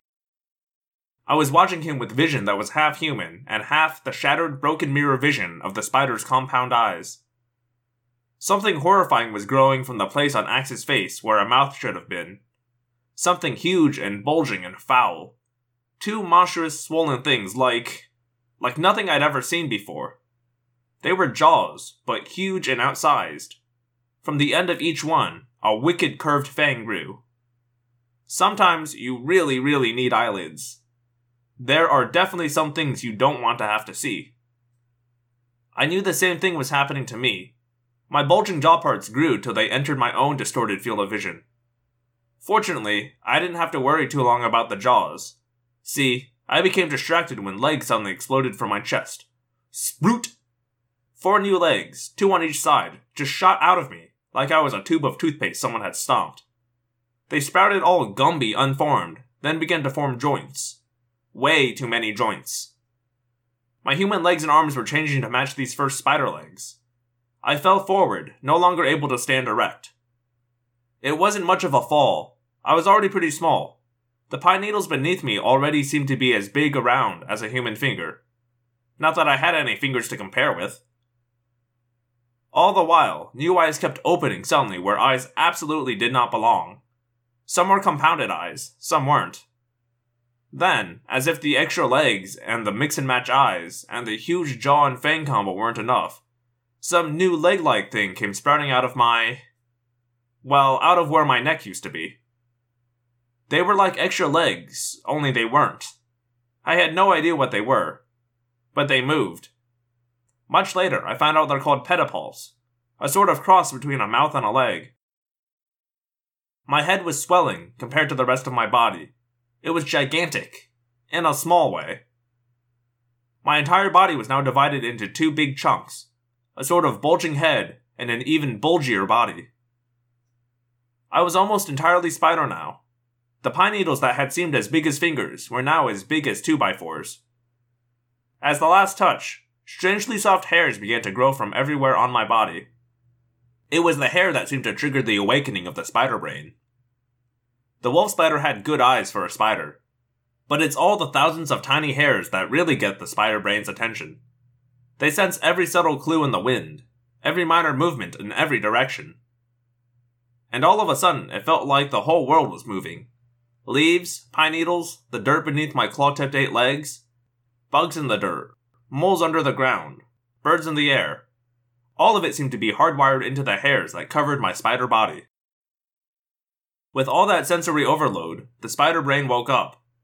I had been afraid it would be like the brain of an ant, a mindless machine, or that it would be the terrified, fearful, panic stricken mind of a prey animal. But oh no. Definitely no. They didn't call it a wolf spider for nothing. This guy was tiny, no more than two inches from the end of one outstretched leg to the end of the farthest back leg. A toddler could easily crush him underfoot. But I guess it isn't size alone that makes a predator, because as soon as I felt the edge of that spider brain, I knew this boy was trouble. The wolf spider was a killer. Chapter 11 Hunger. That was pretty much what the spider mind had to say. Hunger. It was hungry. It wanted to hunt. It wanted to kill. It wanted to eat up a few nice juicy bugs. It was hungry. Did I mention hunger? And it didn't care what kind of bug. Could be beetles, could be grasshoppers, could be crickets, could be a big mean mantis. The spider didn't care. It ruled the world of bugs. It was to bugs what a lion is to a herd of antelopes. It was a shark among guppies. They could run from the wolf spider, but they couldn't hide. Motion! Something moved, left to right across my field of vision, and I was after it like a dog after a rabbit. Eight legs powered up, and I blew across the forest floor like a drag racer firing out of a starting gate. The world was weird to my eight spider eyes. I saw colors no human ever saw. It was like when you mess with the color and tint knobs on the TV. Things that should have been brown were blue, and green was red, or whatever. From some angles, the picture was almost clear, but a second later, everything would shatter into bits, and I'd be watching a million tiny monitors at once. I never could make logical sense out of it. But mostly what I saw was movement. I was very, very interested in movement. My eyes and every hair on my disgusting little body were about spotting movement. And when the right thing moved, my body just answered all on its own. It was a rush, as they used to say in my dad's day. A charge. It was like tapping into the main pipe of adrenaline. It was electric. It was nuclear. I blew across pine needles and fallen leaves and over patches of dirt, and I kept that moving bug in my field of vision, and I knew what I was doing. I mean, I knew I was Marco, a human in morph, and I knew I didn't really want to eat that racing bug. But man, I was too jazzed to stop. The prey was running and I was the predator. I had evolved for hundreds of millions of years to do exactly this. When Tyrannosaurus rex was still millions of years away from even thinking about evolving, tiny arachnid hunters were killing and eating. The entire history of Homo sapiens, from caveman to soccer mom, was a blip in the history of spiders. I was death on eight legs. It was a beetle. That's what I was chasing. A big old beetle, much larger than I was. Larger and slower. He grew in my distorted field of vision. He grew and grew, and I powered on. I wish I could explain why I kept on with the hunt. Sometimes the animal brain takes over for a while, and it sort of overwhelms the human mind. But that's not what was happening to me. I wasn't overpowered. I was just into it. A last burst of speed. My front legs touched the beetle. He dodged left, but too slow. I clambered right up on his back. I positioned my jaws with their deadly fangs and. Marco, what are you doing? It was Ax. I scampered down off the beetle, feeling like I'd been caught doing something wrong. The beetle ran off, relieved to have escaped. If beetles can feel relief. Nothing. I was just letting the spider be a spider. It was a pretty good answer, I thought. I guess its instincts kind of carried me away. Marco, I morphed the identical spider, Ax said. I felt a wave of guilt and shame suddenly swell up inside me. Ax, it was just a cockroach. Who cares? Come on, we have a job to do. Sometimes humans worry me, Ax said. I didn't ask what he meant. Why had I gotten so into the hunt? Why hadn't I resisted the urge? I flashed on the rage I felt when I talked to Tom. Was that it? I think it is this way, Ax said. He took the lead, and I saw him moving in front of me, a spider scurrying effortlessly on his eight legs. I fell in behind him. I was calm now. The incredible, insane rush of the chase was over. Now the spider was just a tool I was using. Suddenly, from the sky, something fell towards me. It landed right between Ax and me.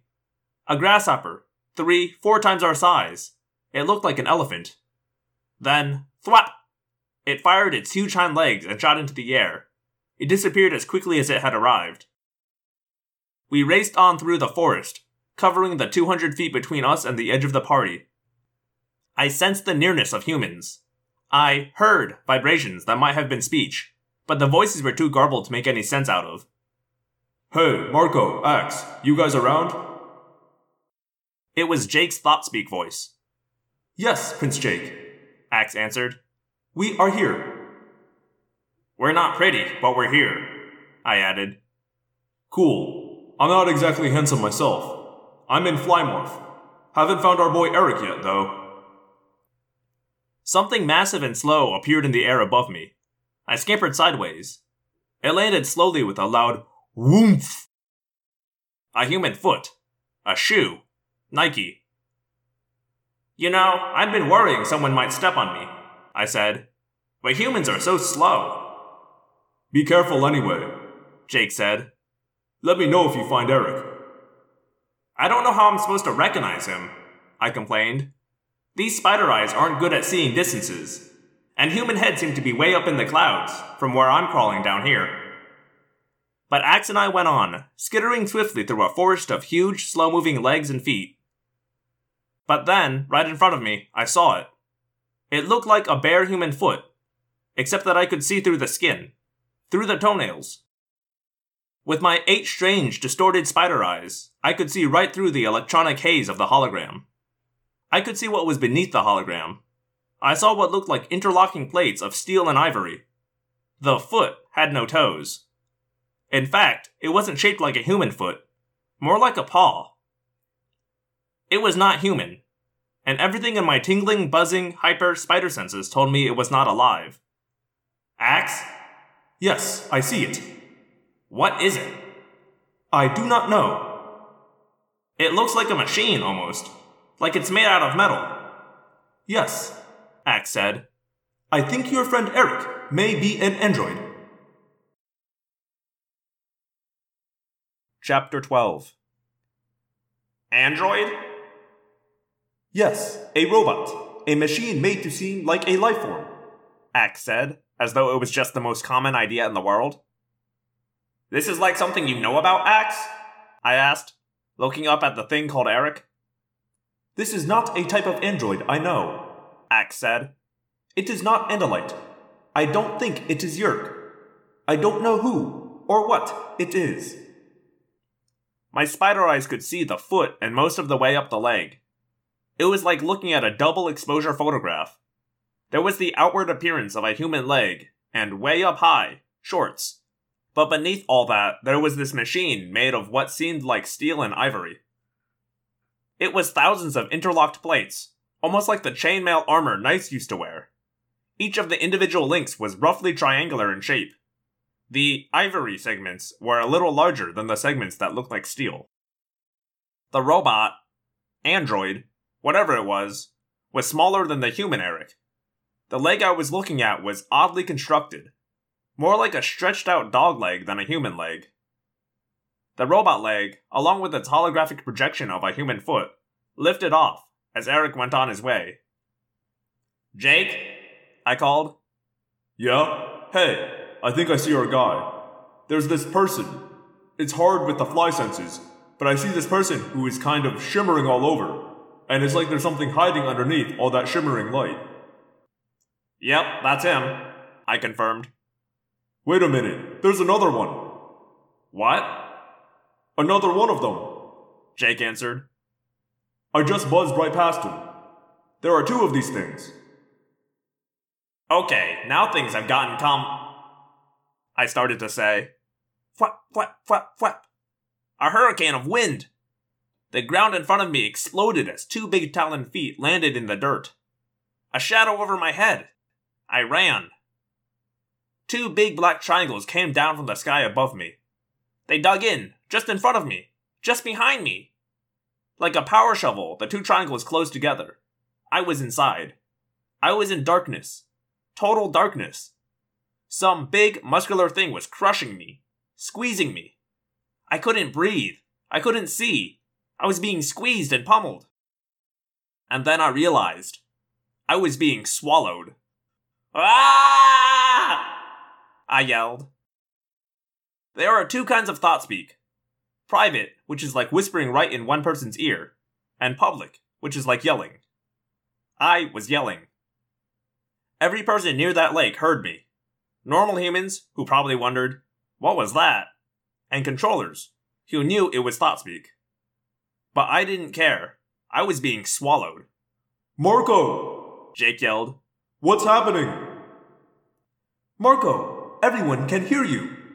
Ax warned. I tried to control my panic. I was being swallowed, but I wasn't dead yet.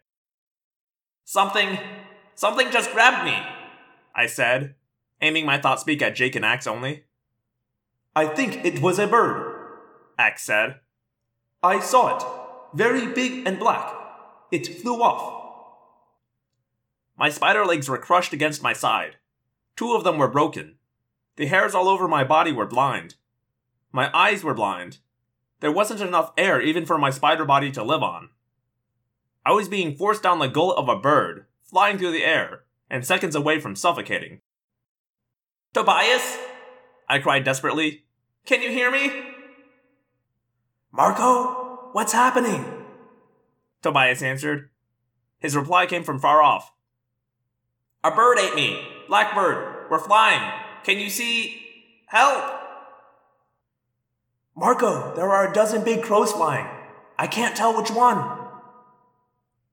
I felt my mind beginning to fade. The spider was dying. What would happen if the spider died, I wondered, as my attention drifted away. What would happen to the big wad of Marco mass in Z space? That thought did it. I was out of there. Morph out!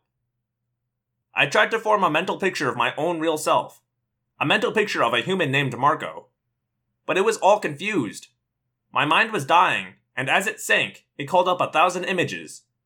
Images of wolves and giant ants and gorillas. Images of all the animals I had been, all the minds I had lived in. I couldn't grab that human image and hold on to it. But then, floating up in my disintegrating consciousness, came the image of my mother. I guess that's not a surprise. They say dying soldiers on the battlefield often call out for their mothers with their dying breaths. And I guess that's what I was doing too. But this was my real mother, the way she'd been when she was truly alive. Not the controller. Not the controller known as Visser 1, but my own real mom. She was smiling at me. She was much taller than me, but she bent down to pick me up. I flew, up in the air, up to her face. She kissed me. You're going to grow up to be so cute, she said. My little Marco. Marco, the human boy. I saw myself clearly then, like I was looking through her eyes at the little toddler I'd been. Not the Animorph Marco, but the little kid Marco. Suddenly, the pressure was growing. Growing! I was squeezed from all sides. I felt muscle tensing to restrain me, but then the muscle weakened and quivered. A ripping, tearing sound. Light! Light! I was demorphing, demorphing and growing. I had burst through the throat of the crow, and now I was falling. Marco! Tobias yelled. Muddy, distorted vision showed me the crow falling alongside me. I was falling, falling through the air, a vile mix of crippled spider and emerging human. I was the size of a baseball, I guess, and getting bigger. I hate to even think of what I looked like. I know I wasn't pretty. Wham! I hit the ground. I bounced. I hit the ground again. I lay there, not knowing where I was or what I was. But I knew one thing for sure I was going to demorph. I was getting out of that morph. If I'd had a mouth, I would have started screaming and never stopped. But my mouth reappeared late. Four of my spider legs withered and disappeared. My remaining legs became human arms and legs. My tiny claws became toes. My fangs and jaws became teeth and lips. My eight spider eyes shut down, one after another, leaving only two. And slowly, those two eyes became fully human. I looked up through human eyes at a blue sky, at the high branches of trees looming above me. And then I looked up into the face of my former schoolmate, Erek. Erek the android. Chapter 13 Marco? Erek asked. Didn't she used to have longer hair? The hair thing again. Anyway, to my human eyes, Erek looked completely, 100% human. I knew it wasn't true, but even so, it was almost impossible not to believe the holographic projection that surrounded the android. Could I remorph into something powerful enough to. to make sure he wouldn't be a problem? Probably not. There were controllers all around the area. All he had to do was yell for help. Just then, a girl came running up. She looked down at me, then at Erek. Who is this? The girl asked. His name is Marco, Erek said calmly. You know the Andalite bandits Chapman is always talking about? The ones who use Andalite morphing technology to carry out a guerrilla war? Of course, she said. Erek pointed down at me. I think this human is one of them. There it was. The end. The end of our existence as animorphs. We'd always known that if the Yeerks ever discovered our true identities, or even that we were humans, they would wipe us out within a matter of days. I felt sick. Sick with fear for myself and for the others. I'd blown it. I'd given away our greatest secret. Erek jerked his head toward the girl. This is my friend Jenny. I was not pleased to meet her. I heard the sound of people rushing through the bushes. Nothing over here, Erek said loudly. Jenny hurt her ankle. I'll help her. Keep searching. I think I heard something over there. Erek must have noticed the extremely shocked and puzzled expression on my face. He grinned. There are more things in heaven and earth than are dreamt of in your philosophy, Horatio. Shakespeare? I said, amazed. Yes, Hamlet. I saw the very first performance.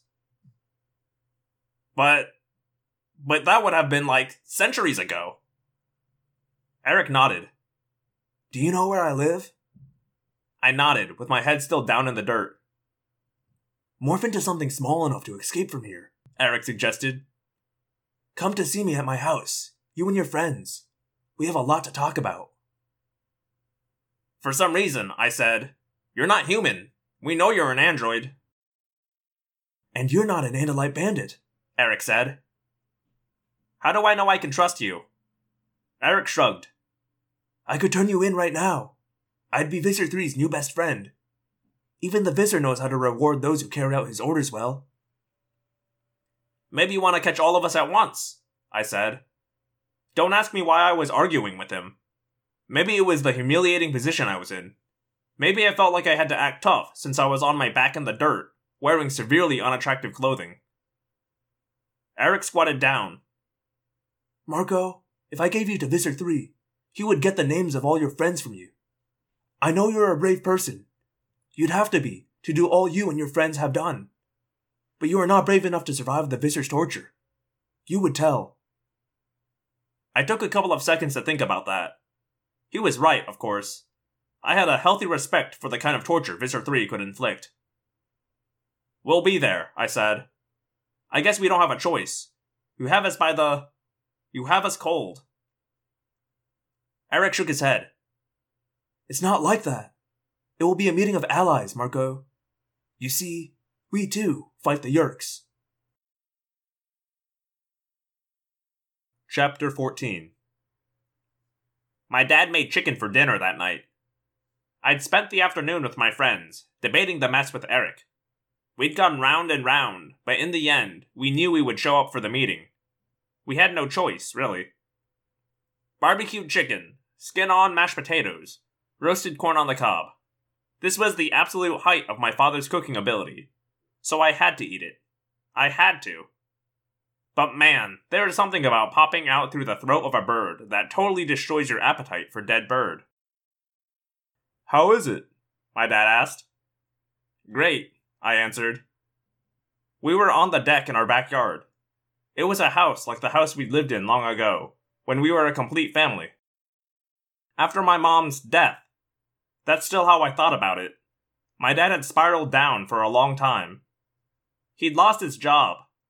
We'd moved out of the house and ended up living in a pretty terrible apartment on the edge of a bad part of town. It was okay, really. I mean, having a lot of stuff and a nice house is cool, but it wasn't being poor that bothered me. It was being alone. My father had been off in some world of his own for a long time. I'd been the one who had to cook and clean and all that. It was nice to have a house and a yard and a barbecue again. But it wasn't about the house. It was that my dad was my dad again. I know that sounds corny, coming from me. Another piece? Sure, rest. I held out my plate and tried not to think about exploding crows, or the fact that I'd come very close to having beetle for lunch. Sometimes my life was just too weird. I had questions to ask my father, but I wanted them to sound natural. You know, like I was just making normal conversation. So, Dad, what are you doing at work lately? He shrugged and gave me a wink. We're finishing up the observatory project. I still can't figure out what happened there. That software your friend No accidentally created just sort of disappeared. My friend No was really Ax. There was a long story behind all that. You could probably ask our friendly neighborhood Andalite about it, but it wasn't a story I could tell my father. What'll you do then, after you get done at the observatory? I asked, trying to seem totally casual by chomping on corn the whole time. My dad's eyes flickered toward me, almost suspiciously. He shrugged. A project I can't talk about for this company called Matcom. I laughed, trying to stay very casual. Building a better bomb? He didn't answer for a few seconds. Then, in a strange voice, he said, I've never done weapons research. I was actually surprised. Why not? You gonna eat that chicken or just tease it? He gave me a long look, like he was trying to decide if I was old enough to hear what he was going to say. I picked up the chicken breast. Chicken wasn't crow, after all. It was your mom, he said. I stopped eating. The last year, year and a half before, you know, before. It was like this perfect time for us. He smiled at some picture only he could see. We used to fight every now and then, when you were younger, like most couples. But then it was as if all our problems were gone, settled. Maybe I had changed. Maybe she had. I don't know. I felt cold fingers around my heart. It was the best time of my life, he said. It was like we'd achieved some level of perfect peace and perfect love. But at the same time, there were these times when your mother would seem upset. like she was struggling with some problem she wouldn't tell me about. I had stopped breathing. I knew. I knew now when the change had been made. The perfect love my father was talking about was the Yeerk at work in my mother's head. The Yeerk wasn't interested in stupid little domestic battles. It wanted peace so that it could focus on deeper goals. Anyway, one day I woke up in the middle of the night. Your mother was sitting up in bed, wide awake. I knew she'd had a bad dream or something, but it made the hair on the back of my neck stand up. It was just. He shook his head. It was so strange. She sounded like she was trapped in a deep well, trying to call out to me. There were tears in my eyes. I hoped my father wouldn't notice. She said, They won't take you if you stay away from the military. It didn't make any sense, but the way she said it, like it was the hardest thing she'd ever said, like it was the most important thing she'd ever said. I had some idea just how hard it had been for my mother to say that. Sometimes, when there is some terrible need, the human being crushed beneath the Yeerk can force its way out. It can seize control for a few desperate seconds. They say the price the human host pays is terrible. The Yeerk has mental tortures it can carry on for weeks. My mother, my real mother, had struck when the Yeerk was distracted, and for a few seconds regained control. Anyway, my dad said, I know it was just your mom having a bad dream, but ever since then, whenever an opportunity came up to do defense work, I just got this bad feeling about it. I couldn't even pretend to eat anymore. Dad, are you thinking about taking on a military project now? He avoided my gaze. There are some very exciting things going on with this MATCOM. The thing they want me on isn't military in any way, but. Well, they do carry on some very secret work. I guess some of what they do is probably military. There it was. The reason Tom was trying to get me to bring my father to the sharing. My father was working on some project that the Yeerks wanted to control. My mother had warned him. It may have been the last words that she, the real human woman, had ever spoke to him. He was going to ignore that warning, and now the Yeerks wanted him. Chapter 15 We had decided to meet with Erek at his house. We had not decided to trust him completely. Jake, Cassie, Ax, and I were going to the meeting. Rachel and Tobias stayed outside as backup. Rachel was all primed to use her grizzly bear morph if we called for help. I'll be within range of Ax's thought speak, she said for the tenth time. I can morph my bear within a minute and go through that door about ten seconds later. If you do that, try not to stomp over me in the process, okay? I said. I glanced up and saw Tobias swooping down to settle in the tree in Erek's yard. I could joke about it, but the truth was, it did feel reassuring to know Rachel and Tobias were ready to be the cavalry. We went up to the front door of the very ordinary looking house. I sent Jake a look that said, Man, I hope we're right about this. But Jake was busy exchanging solemn glances with Cassie. So? Someone knock on the door, I said. I glanced at Ax. He was in his human morph. His human morph is made up of the DNA gathered at the same time from all of us except Tobias. There are some Jake and Rachel and Cassie and me in Tobias's human shape. In the end result, he's male, but almost as pretty as a girl. Plus, he's annoying in human morph. Knock? Knock on the door? Why? Knock on. Knock. Andalites don't have mouths, and Ax can't get over how fun it is to make actual sounds. Plus, you don't even want the boy in the same room with certain foods. Jake knocked. The door opened. I was surprised. It wasn't Erek. It was his father, Mr. King. He nodded. Come on in. We stepped inside. I felt completely dorky. It was like we were coming over to ask if Erek could come out and play. I mean, the house looked so normal inside. Normal furniture and normal lights and normal dishes displayed in a hutch. A normal TV on mute showing pictures from CNN. There were two dogs, a Labrador mix and a fat little terrier.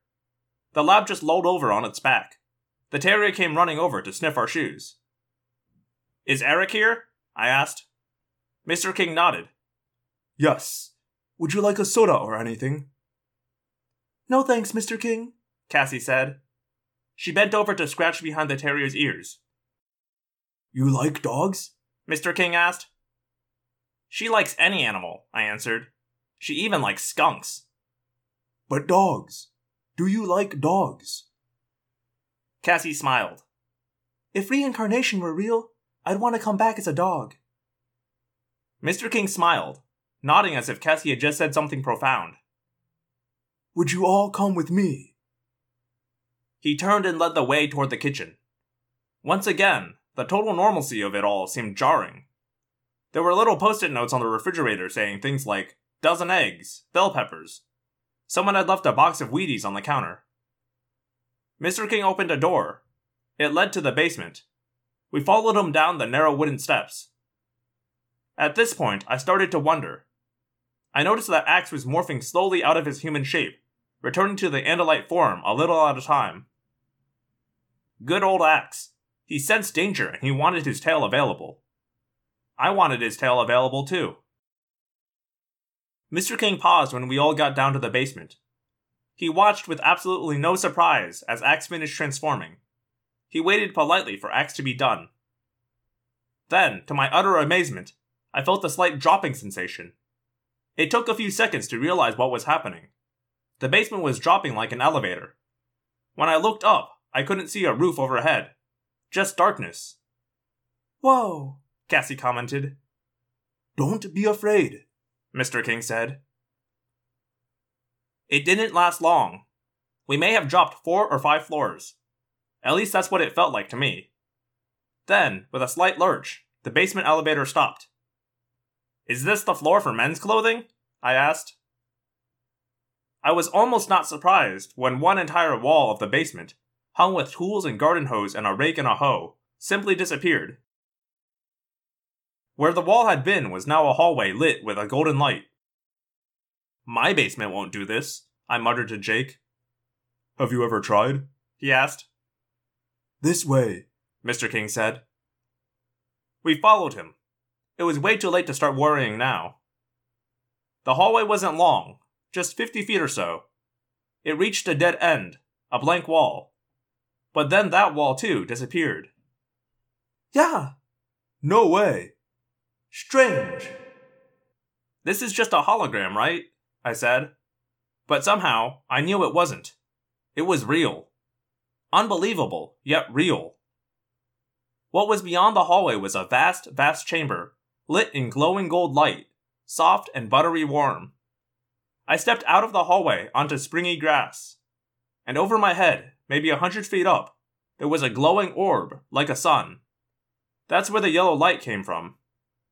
Stretched out before us, for more than the length of a football field, was a sort of park. Trees, grass, streams, flowers, butterflies flying around jerkily, bees buzzing from flower to flower, squirrels racing up and down the trees. Walking here and there were androids. Androids in their natural form, machines made of steel and something white. The androids had mouths that were almost like muzzles, clumsy looking legs, and stubby fingers. But it wasn't the presence of a half dozen or so androids that was really shocking. What was really shocking was that there were hundreds, maybe even a thousand dogs. Normal, everyday Earth dogs. Every breed and half breed you could imagine. Running in packs, yipping, yapping, bow wowing, howling, growling, rough roughing dogs. They were chasing squirrels, smelling each other, and generally having a great old dog time. Jake, Cassie, and I stood there with our jaws hanging open like complete idiots. If Ax had possessed a mouth, his would have been hanging open too. It was doggy heaven. Dogs and robots in a huge underground park.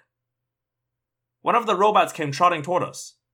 As it got near, a hologram shimmered around it. A second later, it was Erek. Welcome. He said, I guess you're probably a little surprised. Chapter 16 We are the Chee. Erek said. Mr. King had left, and Erek had brought us to a place beneath a large tree. A little stream trickled by, just a few feet away. A wall of silence had come down, as if someone had turned down the sound of all the barking dogs. I could still hear them, but it was as if the sound were far away now. You are androids. Ax commented. Yes. You show a very high level of technological sophistication. Ax said. Erek smiled with what looked like exactly human lips. We are just the creation. It is our creators who are the great builders. Why did you bring us down here? Jake asked. Why show us all this? We want you to trust us. Erek said. We know that you're suspicious. You have to be. I'm sure you've left some of your people outside, just in case we betray you. I wanted us to be equal. I wanted you to know our secrets since we know yours. We saw you at the concert, I started to say. He looked surprised, then nodded. Ah, yes. You were the two dogs, weren't you? I sensed something odd about you. Tell me, what's it like to actually be a dog? It's truly cool, Jake said. You knew we were the two dogs? Erek shook his head. We didn't know, but I felt something strange. We've known there were morph capable forces on Earth. There is very little that the Yeerks know that we don't also know. You were handing out flyers for the sharing. You were at a meeting of the sharing, I accused. True. But maybe I should tell you our story. Then you'll understand who we are, and why we are your allies, and also why we, or at least some of us, would like your help. That would be nice, Cassie said. You have to say one thing for Erek. The boy knew how to tell a story. Suddenly, everything around us dissolved. In its place, there grew a vast, three dimensional picture. It looked as real as Erek. We were no longer on Earth. There were two suns in the sky. One small and almost red, the other four times as big as Earth's sun and a deeper gold. The trees and flowers and grasses around us were definitely not anything that had ever grown on Earth. The trunks of the trees were green and smooth, but instead of leaves, the branches just kept splitting into even smaller branches and twigs that grew gradually from green to silver to a brilliant shade of pink. These pink twigs were all intertwined, so that from a distance, the trees looked like huge balls of pink steel wool. The trees were no larger than earth trees, it seemed to me, but what was huge were the mushrooms. At least, they looked kind of like mushrooms. They were half as large as the trees themselves. Messy nests of some leathery, leaping three legged animal seemed to be perched on each of the mushrooms. There were other animals around, each stranger than the last. But the main animal we saw was a two legged creature that stood maybe four feet tall. It had long, floppy ears and a muzzle. It looked weirdly like a dog that could walk on its hind legs. It looked, in fact, a little like Erek when he dropped the hologram and showed his true self. Our creators, Erek said. They were known as Pemalites. A hundred thousand years before the Andalites learned to make fire, the Pemalites were capable of faster than light travel. I noticed Ax's tail twitch a little at that. And of course, humans were just hairy apes when the Pemalites first visited Earth. The Pemalites were not interested in conquest, or in interfering in the lives of other planets. They enjoyed life. Erek smiled. They loved to play. They loved games and jokes and laughter. And they had been a fully evolved race for so long that all the harsher instincts were gone from them. They had no evil in their hearts. They had no evil in their souls. I found this hard to believe, but as I watched the hologram around me, it was possible to believe that on this weird planet, the Pemalites had found some deep inner peace. There was just a sense of deep calm about the place, like one of those Zen gardens or something. It just felt peaceful.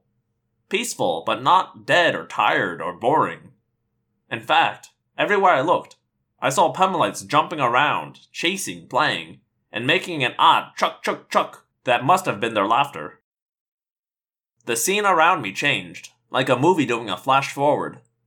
Now, mingled in with the Pemalites, were androids like Erek. The androids look vaguely like their canine creators. We were toys originally, Erek said. The Pemalites made us to play with. They called us the Chee. It's a word that means friend. They also had work for us to do, but they created us mostly to be their companions. An artificial race, yes, but not a race of mechanical slaves. Erek looked at us, and I swear there were tears in his holographic eyes. We were their friends and equals and companions. They taught us to laugh and play. They loved it when they were able to create androids who could tell a joke. There was a celebration that lasted a year. Then, zap! I jerked back. A monstrous beam of light sliced the ground open right in front of us, like some insane plow tearing up the earth. It incinerated the pink Brillo pad trees and the huge mushrooms. Then the Howlers came, Erek explained. They suddenly popped out of zero space. Thousands of powerful ships. They had come from clear outside the galaxy. The Pemalites had no idea who they were, and they never found out what the Howlers wanted. The Howlers made no demands. They just attacked. Maybe that's all they wanted to destroy. What Erek showed us next was like one of those horrifying films from World War II. Pemalites hunted from the air. Pemalite space stations blown apart. Pemalite ships sliced open, and helpless Pemalites left to drift through cold, dead space. The scenes of massacre just went on and on. I noticed Cassie was crying. I think I was crying too. It was too horrible. Almost the entire race of Pemalites was wiped out. Erek said. A few hundred Chee and a few hundred Pemalites left the planet, escaping in a single ship just seconds ahead of a new wave of Howler attacks. We escaped into zero space. We had no plan, no idea what to do. Why didn't you fight back? I demanded. I mean, you talk about how advanced the Pemalites were. If they could create androids, they could create weapons. Erek looked at me and nodded like he agreed. The Pemalites had forgotten the ways of conflict and war. They were creatures of peace. They'd forgotten that there could be such a thing as pure evil. That answer just frustrated me. It made no sense. But I let Erek tell the rest of his grim story. As we ran for our lives through zero space, we discovered that the Howlers had achieved a special revenge the Pemalites began to become sick. They began to die. The Howlers had unleashed germ weapons. The Pemalites were doomed. But we, Chee, we androids, were unaffected. The scene around us became the inside of a spaceship. A scene of Chee, looking on helplessly, while one of their creators writhed in pain. Then we remembered a planet. A planet similar to our own, but very far from our home and the howlers. It had only one sun, and the light was pale, but there were trees and grass and wonderful oceans. Earth, Cassie said. Earth, Erek said. The Pemalites had not visited Earth in 50,000 years, and in that time, everything had changed. The wandering tribes of primates had created cities they had domesticated animals. They were planting crops. We landed on Earth with just six Pemalites still clinging to life. The hologram disappeared, and the underground cavern was back to its normal self a wide park of earth trees and earth plants, with dogs everywhere. We could not save the Pemalites. They would die. But we could try and rescue some part of them. We hoped we could keep their hearts, their souls alive somehow. We looked for an Earth species we could use to harbor the essence of the Pemalites. Their decency, their kindness, their playfulness and love. Wolves, Cassie said, once again way ahead of me. Erek looked surprised, but he nodded his holographically projected human head. Yes, they looked most like the Pemalites themselves we grafted the essence of the Pemalites onto the wolf species. And from that union, dogs were created. To this day, most dogs carry within them the essence of the Pemalites. Not all, but most. Wherever you see a dog playing, chasing a stick, running around barking for the sheer joy of life. You see the remnants of the race of Pemalites. That's why all these dogs are here. Jake said. They're your. what? Friends? Creators? They are our joy, Erek said. because they remind us of a world without evil, the world we lost. We Chee are all that is left of Pemalite technological genius. The dogs of Earth are all that is left of Pemalite souls. Chapter 17 I don't think I would have believed any of it, except for the small fact that we were in a huge underground park, and there were androids walking around. Plus, there was the fact that my entire life had become one long, incredible, unbelievable story. So who was I to laugh at Erek's story? So you all pass as humans? I asked Erek. He nodded. Yes, we live as humans. We play the role of children and then grow older. And eventually, our hologram is allowed to die, and we start again as children. How long has this been going on? Cassie asked. Erek smiled warmly. I helped to build the Great Pyramid. You designed the pyramids? No, no, of course not. We have never interfered in human affairs. I was a slave. I helped to quarry the stone. It was challenging because I was new at pretending to be human. I had to hide my real strength, of course. The Pemalite homeworld had a gravity four times stronger than Earth's. Naturally, we were designed for that gravity, which means we are quite powerful by human standards. And you stayed a slave? Jake asked. You could have taken over Egypt.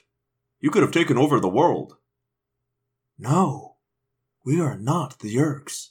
He said coldly. You see, when our creators made us, they hardwired us for nonviolence. We are not capable of hurting another living being. No Chee has ever taken a life. Just then, I noticed a group of four Chee walking quickly toward us.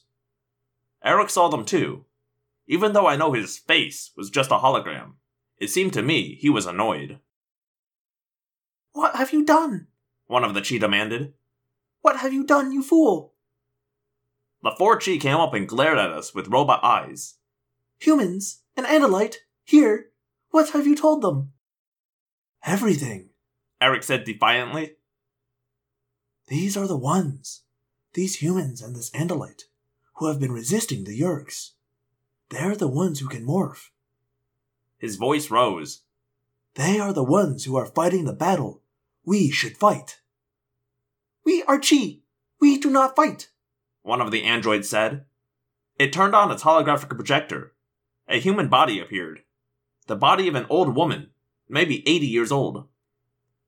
I am Chee Lonos. My human name for now is Maria. She said. I did not mean to seem angry toward you humans, or you, my Andalite friend. My dispute is with this Chee called Erek and some of his friends. We stood by helplessly as the Howlers annihilated our creators. Erek said to Maria. We can't stand by helplessly and watch this world be destroyed too. Dogs and humans are intertwined. They have evolved a dependency. Dogs cannot survive without humans.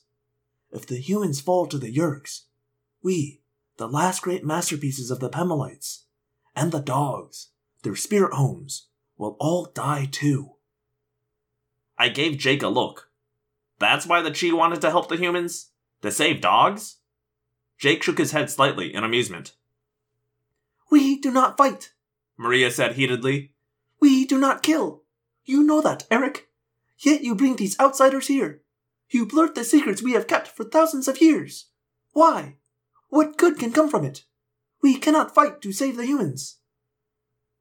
That's where you're wrong, Erek said softly. We can fight.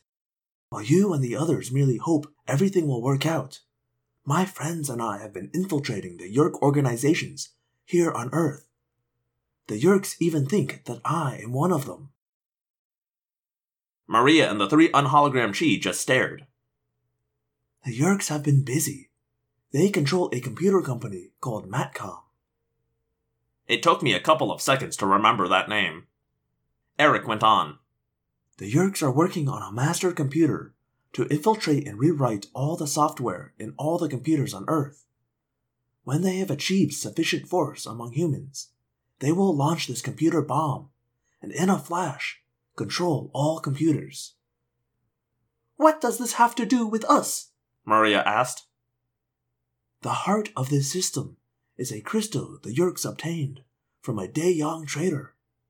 The De Jong didn't know what he had, but the Yeerks did.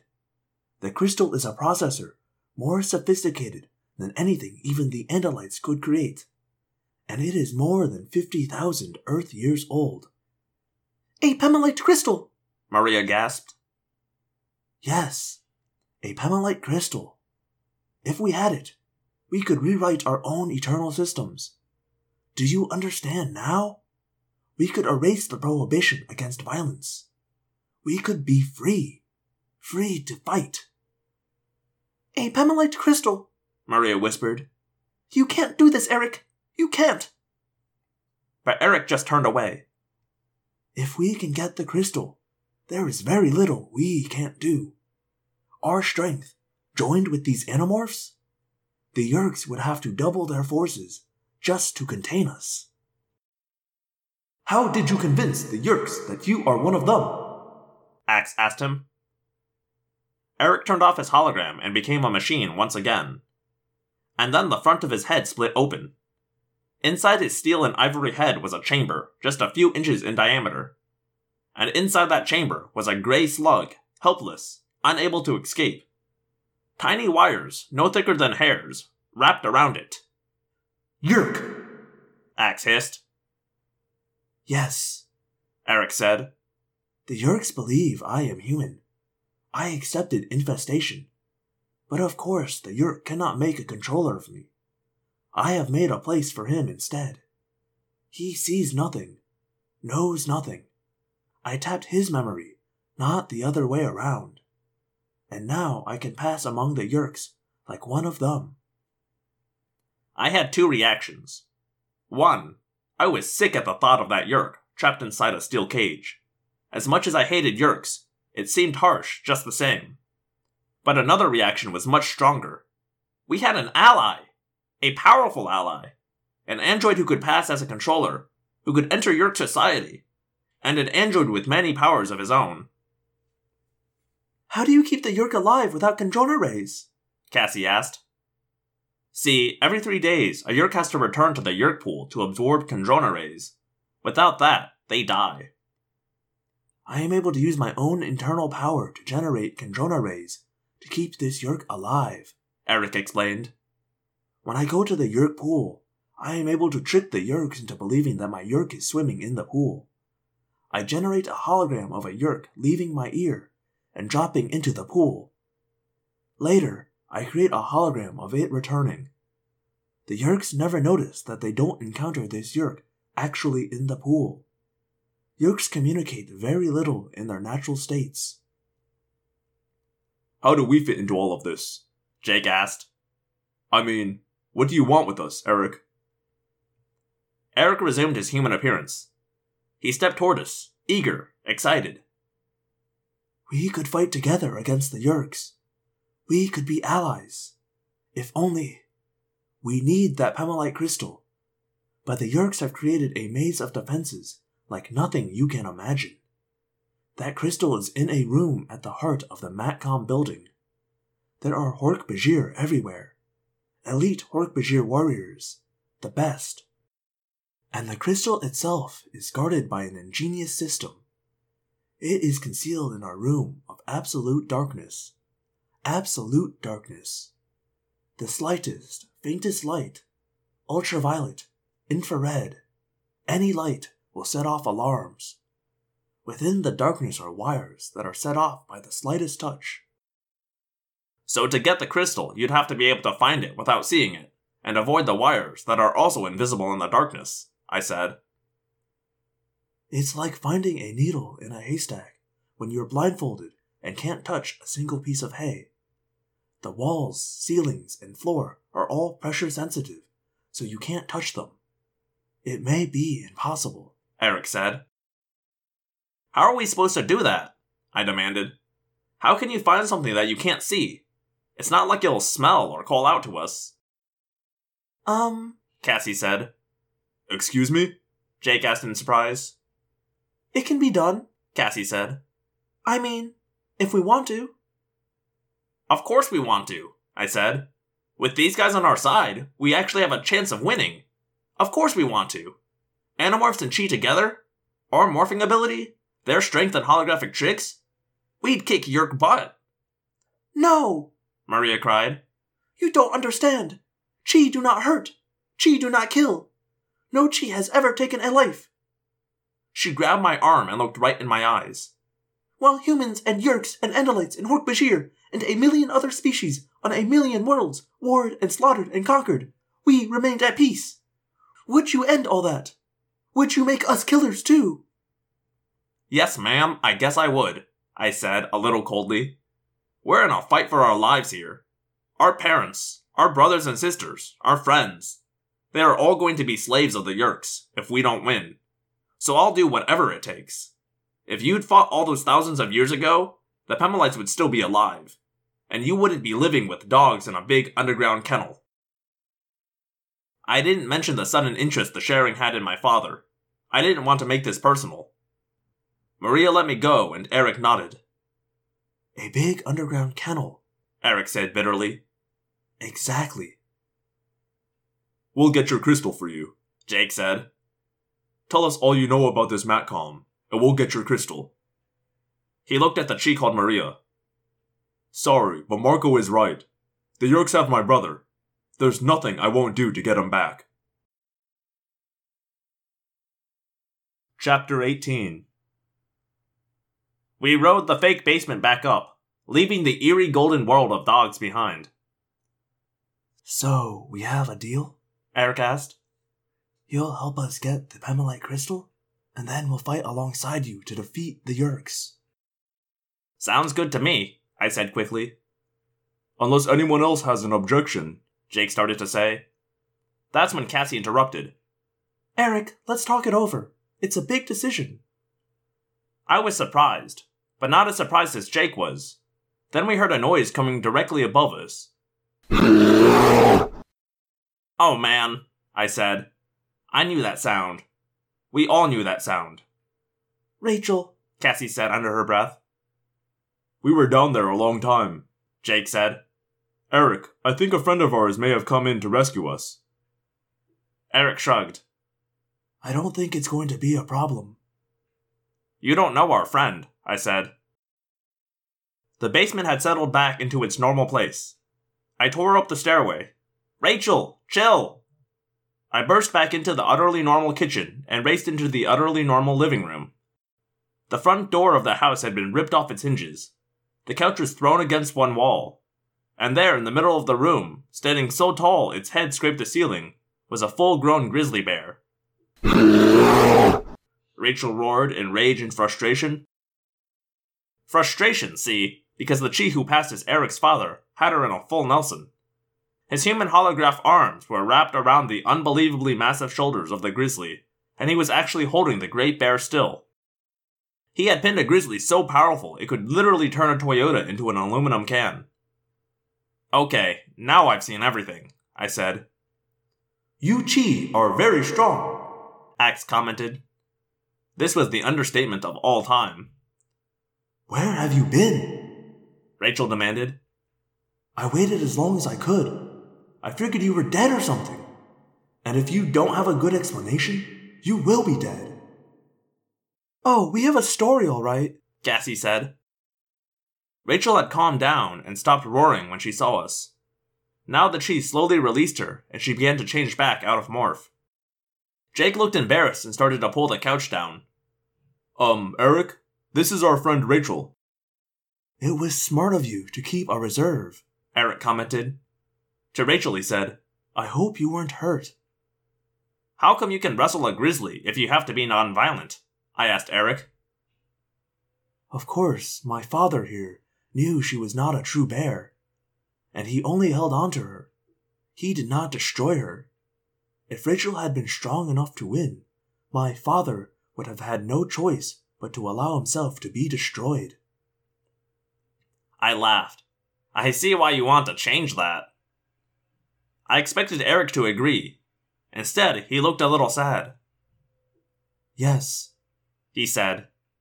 Just that one word. We started to leave. I let the others get a few steps ahead of me. I pulled Erek over. Hey, Erek, you were at my mom's funeral. I don't think I said thanks at the time. Erek looked away and bit his lip. Marco, there's something I have to tell you. I think I already know. My mother isn't dead. She's a controller. She's Visser 1. It was Erek's turn to be impressed. You guys have learned a lot. I shrugged. Is that why you were at the funeral? Did you know? Erek nodded. I knew. I might have been able to save her if. I met his gaze. Too late to save her, I said. But payback is going to be very painful for those filthy slugs.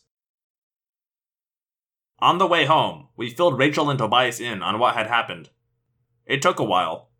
We were back at Cassie's barn before we were done, I say do it. Rachel said. That Chee guy held on to me like I was a baby.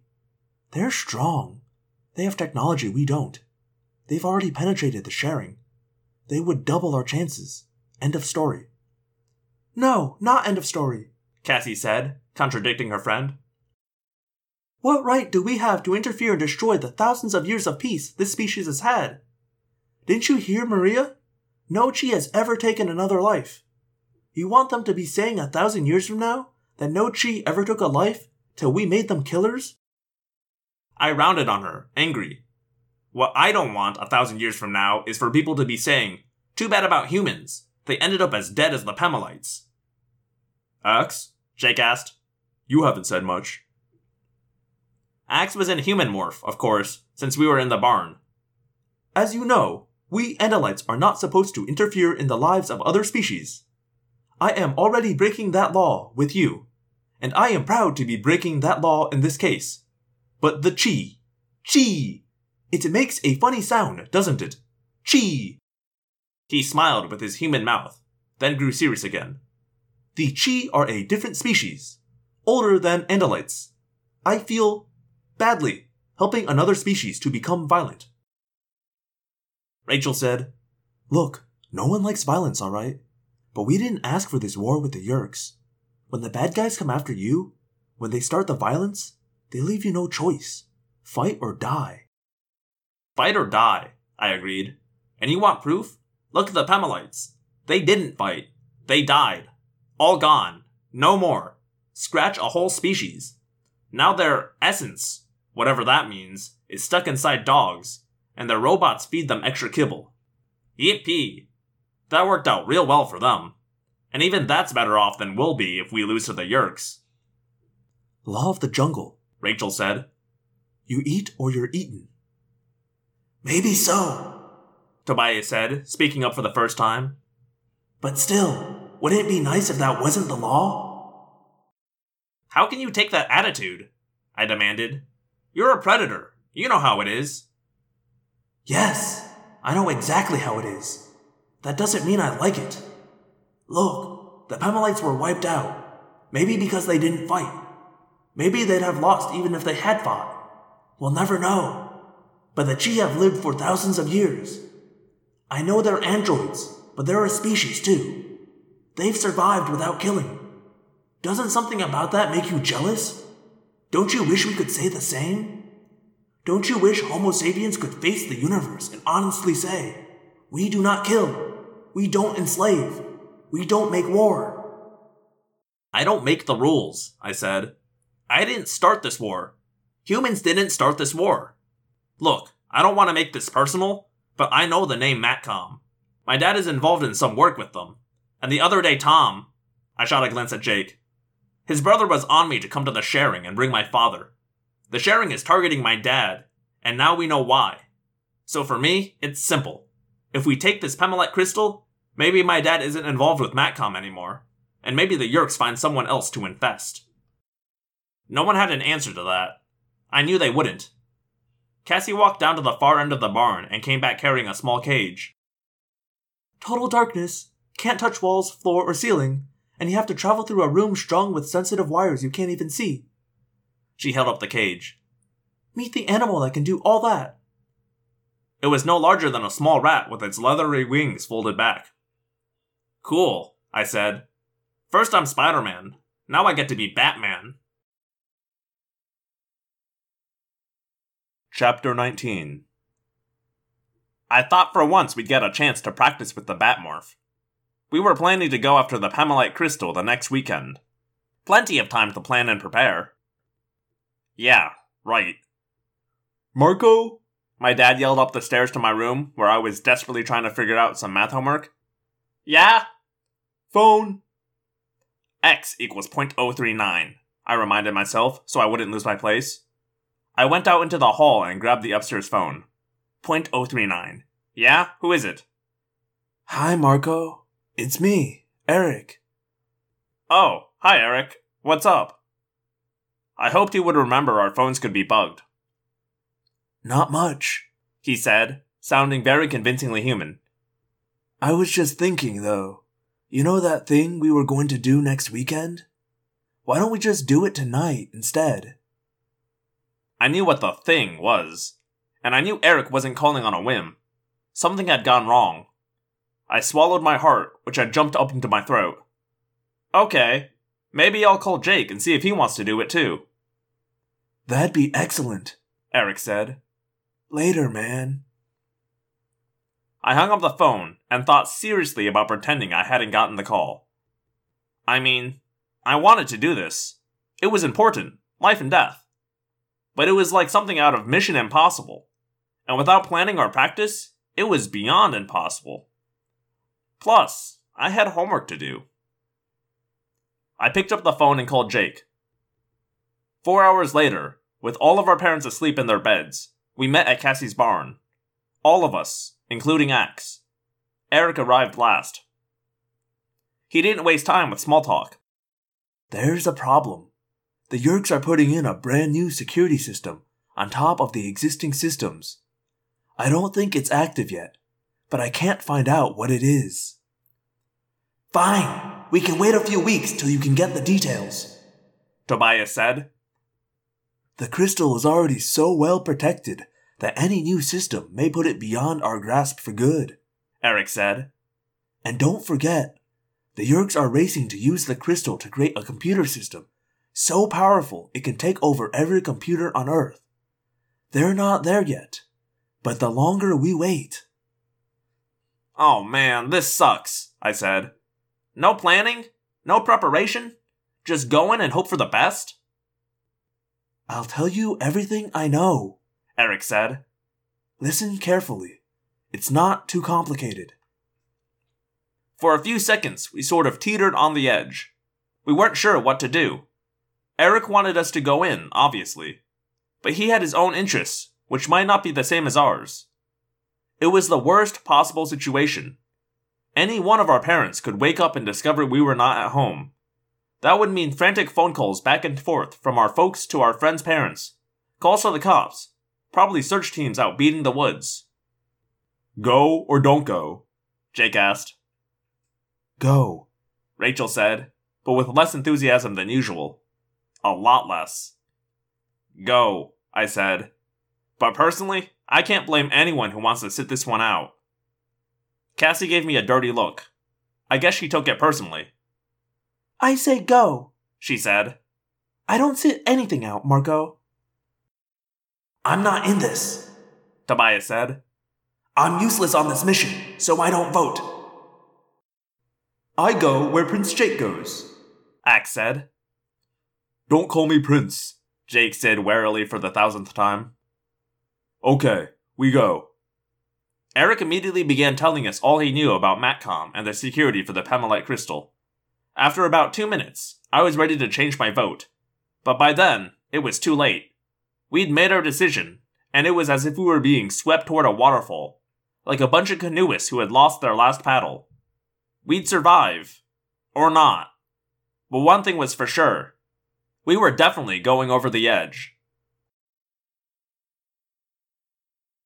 Chapter 20 Erek was not going with us, but he would be waiting outside Matcom when we came out. Assuming we came out. We flew from Cassie's barn to the Matcom building. It was one of those boring looking three story glass and cement buildings you see in industrial parks everywhere. Just a bunch of blue glass rectangles with a big parking lot in the back. In fact, it looked so much like every other boring square building in the industrial park, we had trouble finding it. We flew around, a lost gang of owls, for a good 15 minutes before Rachel spotted the Matcom sign. We landed on the roof of the building.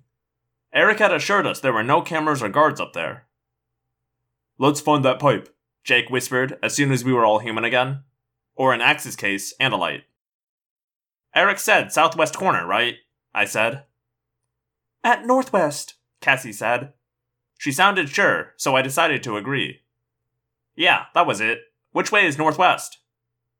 Ax laughed in thought speak till he realized I was serious. You can't find directions? He sounded shocked, like he'd just discovered we had hidden tail blades. It's that corner over there. The pipe was about three inches in diameter. I sure hope this works, I said. I don't even know if my Spider Man can make silk. Spider Woman, Cassie said. Your spider morph is female. Wolf spiders don't make webs, but they do make silk. It should work. Easy for you to say. I don't even know how to turn on the silk thing. But Ax was already morphing into the wolf spider, so I hurried to catch up. By the time Ax and I were in spider morph, the others had all become cockroaches. Man, you two are ugly at this scale. Rachel said. Geez, I don't ever need to see another spider my own size again. We're ugly? You want to know what you look like right now? You look like dinner, I said, laughing evilly. Juicy cockroaches. This spider morph is hungry, and you look tasty. Marco, get a grip, Jake said patiently. Let's do this. I'll demorph and step on your ugly butt, Rachel growled. From where I was standing in the gravel of the rooftop, the pipe looked like a round skyscraper. It extended above the roof by about a foot, which is quite a distance when you're half an inch high. I scampered around the pipe. Once it had been splashed with tar, it would be easy to grip. I raced easily up the pipe to stand precariously on the lip. I could feel a breeze blowing from the blackness beneath me. It was like standing on the edge of the Grand Canyon. The pipe went down through all three stories and an extra underground story. Four floors. Bad enough when you're human size. A million miles when you're a spider. Ax came crawling up to teeter alongside me. Okay, I said. Now comes the fun part. I tried to search the spider brain, looking for the subtle secret signals that would start me spinning silk. Fortunately, the spider wasn't exactly Albert Einstein. It knew how to do about four things, one of which was spin silk. The spider body sort of, well, pushed out a strand of gooey white filament. It stuck to the edge of the pipe. Ax did the same. Well, this is certainly disgusting, I said. Ready, Ax? Yes. Then, yeehaw! I sprang from the lip of the pipe into the darkness. It was so totally Spider Man. I fell slowly down, down, down, twisting and turning my way down the pipe. Behind me, a long white string grew. It braked my fall so that I was dropping in slow motion. The spider eyes were not bad at seeing in the relative dark. A bit of moonlight followed us down part of the way as we dropped. And then it started being fun. I kicked away from the side of the pipe and cartwheeled through the air. My web looped around Ax's, and soon we were weaving a weird silk rope. It was cool in a way, till I felt a certain emptiness. Ax, I'm running out of web. Yes, me too. How far do you think we've dropped? I don't know. You know which way is northwest, but you don't know how far we've dropped? We could still have two stories to go, I said. I think our plan has a minor flaw, Ax said with his usual understatement. But we are very light, small creatures. We should survive a fall. So should the others in Cockroach Morph. Maybe. See, the problem is, there's only one way to find out if we'll survive by dropping. Ax didn't say anything. Oh man, I groaned. I cut the strand of web, and I fell, down through the darkness toward a landing I could only hope wouldn't kill me. Chapter 21 It was a long drop. Ah! Ah! Whap, whap. We hit something hard. We bounced. We hit again. Whap, whap. You okay? Jake called down. Oh, yeah, I'm great, I said. I fell about a billion feet and landed on a steel trampoline. Couldn't be better. Sarcasm. Rachel commented coolly. He must be okay. Laugh now, Rachel. We'll see how much you laugh when it's your turn. The plan was for me and Ax to create a silk cable the others in Cockroach Morph would be able to climb down. That way, they wouldn't all have to go spider. Not that it would have helped anyway. We're coming down. Jake said. When we reach the end of the silk, we'll jump. If you two survived, we will. Nothing kills a cockroach. Why don't you stand right beneath me, Marco? Rachel suggested. You can break my fall. Ax and I scurried out of the way. A few seconds later, after they had clambered down the end of our silk, whap, whap, whap! Three cockroaches landed nearby. Where are we? Jake asked. It's pretty dark. Who knows? I answered. It's a heating stair conditioning vent, I guess. Erek said it would be part of the furnace system. Supposedly, we go west a hundred feet or so, then drop down, then go across the furnace, then down again, then right. Then we're at the edge of the high security room, where the real trouble starts. Excuse me? Did someone say furnace? Cassie asked. Yeah, I said furnace. Does it occur to any of you that the furnace might actually come on? Cassie said. Not till right this minute, I said. It's not very cold out. Rachel pointed out. Okay, I've seriously changed my mind, I said. Let's go home. Of course, no one listened to me. We scrabbled along the steel floor, two spiders and three cockroaches. Our rough claws seemed to make a horrible din on the metal, scuffing and scratching, but it probably wouldn't have sounded like anything to a human. As we ran, there was more and more dust on the floor of the vent. It was weird, like walking through dried leaves. My eight legs kicked through it, and it swirled behind me as I passed. Eventually, the dust became as thick as a carpet, although in reality it was probably no more than a few millimeters thick. Every ten feet or so, there would be a grilled opening.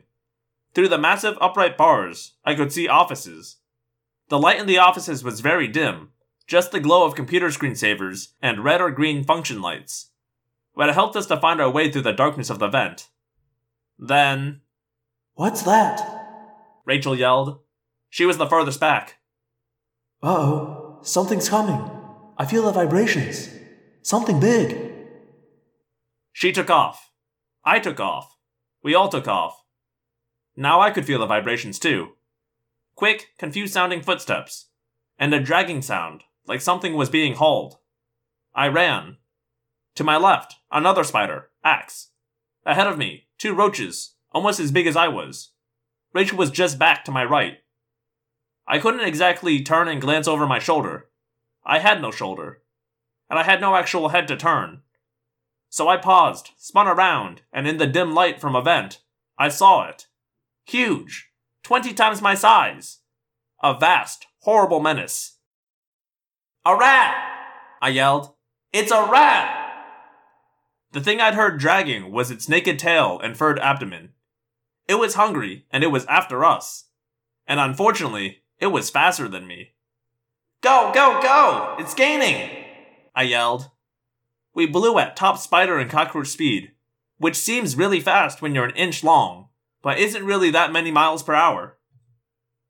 A rat can do maybe 5 or 6 miles per hour. A spider is lucky to break 1 mph. We have to morph back, Jake said. Not in here! Cassie cried.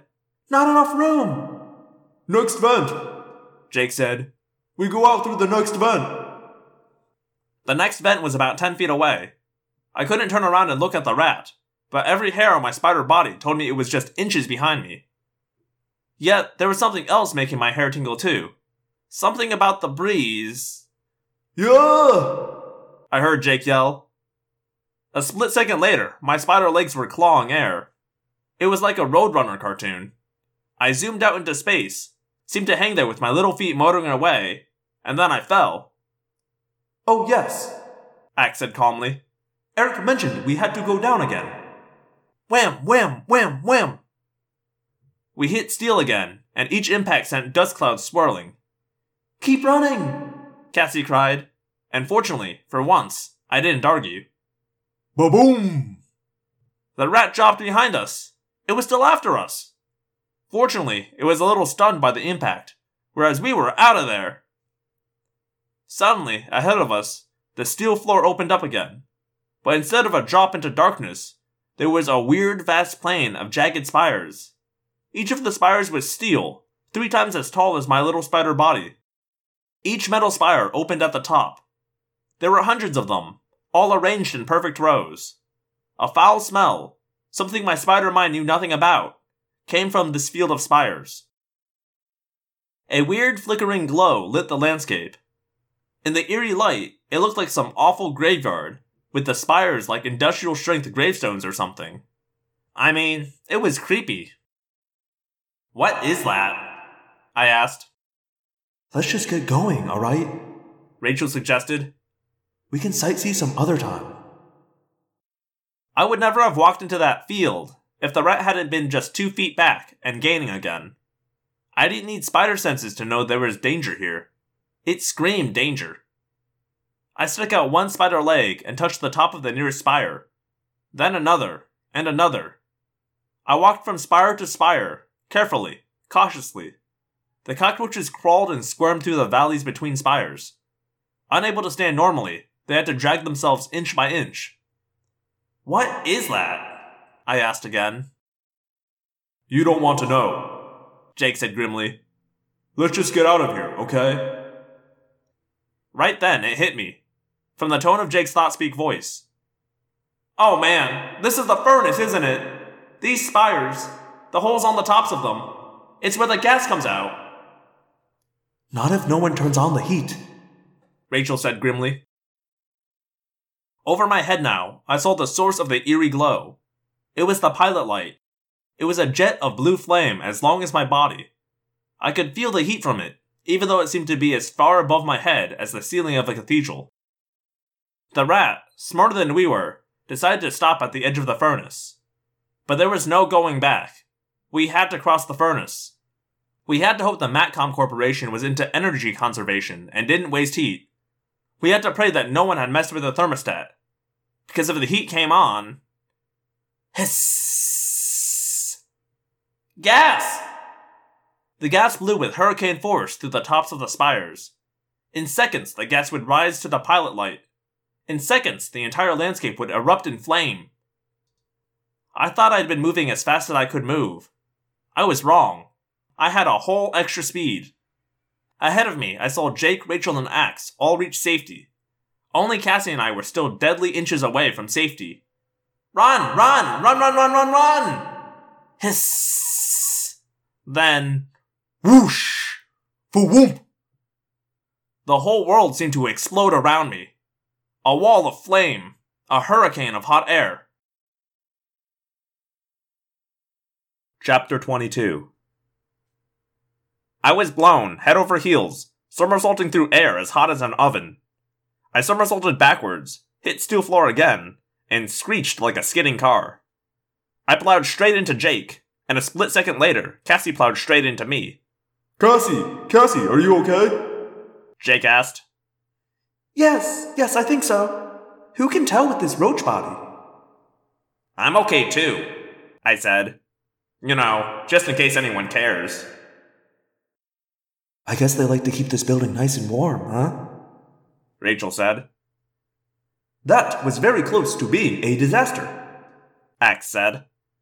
We should thank the rat. If he had not chased us, we would have been crossing those gas jets several seconds later.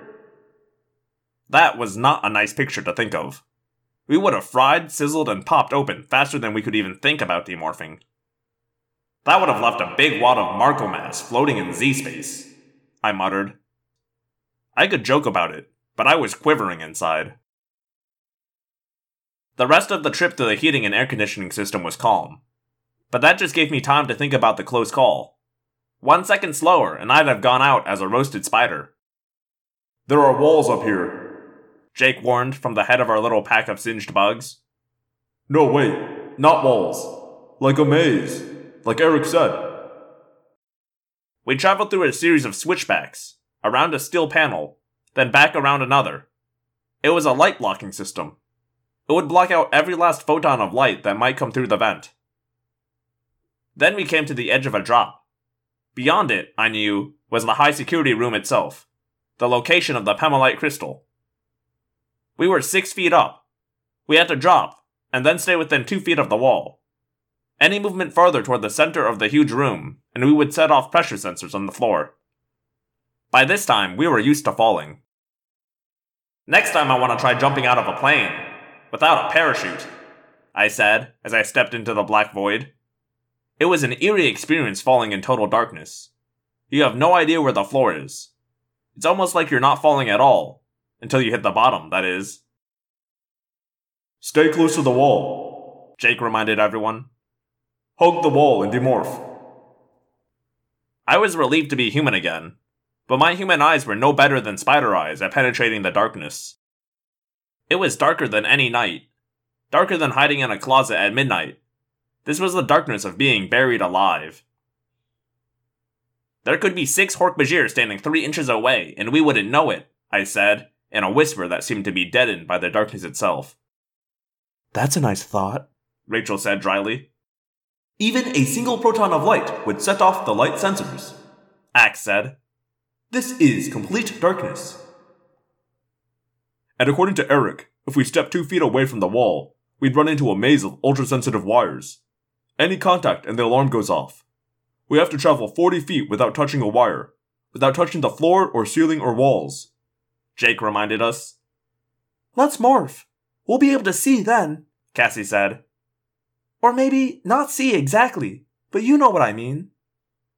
What she meant was that we would be able to echolocate, kind of like the dolphin morph. We would be able to make very fast, ultra high sounds that the human ear would not even hear. Those sounds would vibrate off any solid object and send back a sort of sound picture. At least, that's what we hoped. We had been planning to practice and find out if it was true. Instead, we were morphing without any knowledge of what we were getting into. Someday we'll think this is all funny, I said. You know, if we happen to live long enough. I focused my mind on the Batmorph we had each acquired. They aren't as creepy as people think. Certainly not as creepy as morphing a spider. This particular bat was very small, just a few inches long. It looked like a mouse, with huge ears and the face of a Pekingese dog. If you forgot about the leathery wings, it was just another basic mammal. But this was one case where the weirdness wasn't something you saw. I couldn't see anything. Nothing. I couldn't see myself shrinking, the ground rushing up at me. I couldn't see the way my leg shrank to almost nothing, and brown fur sprouted from my body. I couldn't see the way my fingers grew so long, and a paper thin leather web filled the spaces between them. I saw none of it. I didn't even know I was a bat, until my bat brain sent out an order for me to open my mouth and chirp out a pulse of sound. I fired a string of super fast sound pulses, like making a loud machine gun sound, only a lot higher and way, way faster. And then. Whoa! I said. The entire black, pitch black, invisible room had just lit up. It wasn't like seeing, exactly. It was like. like feeling, almost. Except it was like you were feeling from a distance. I felt a vast room. I felt thousands of wires strung taut, up and down, left to right, at angles.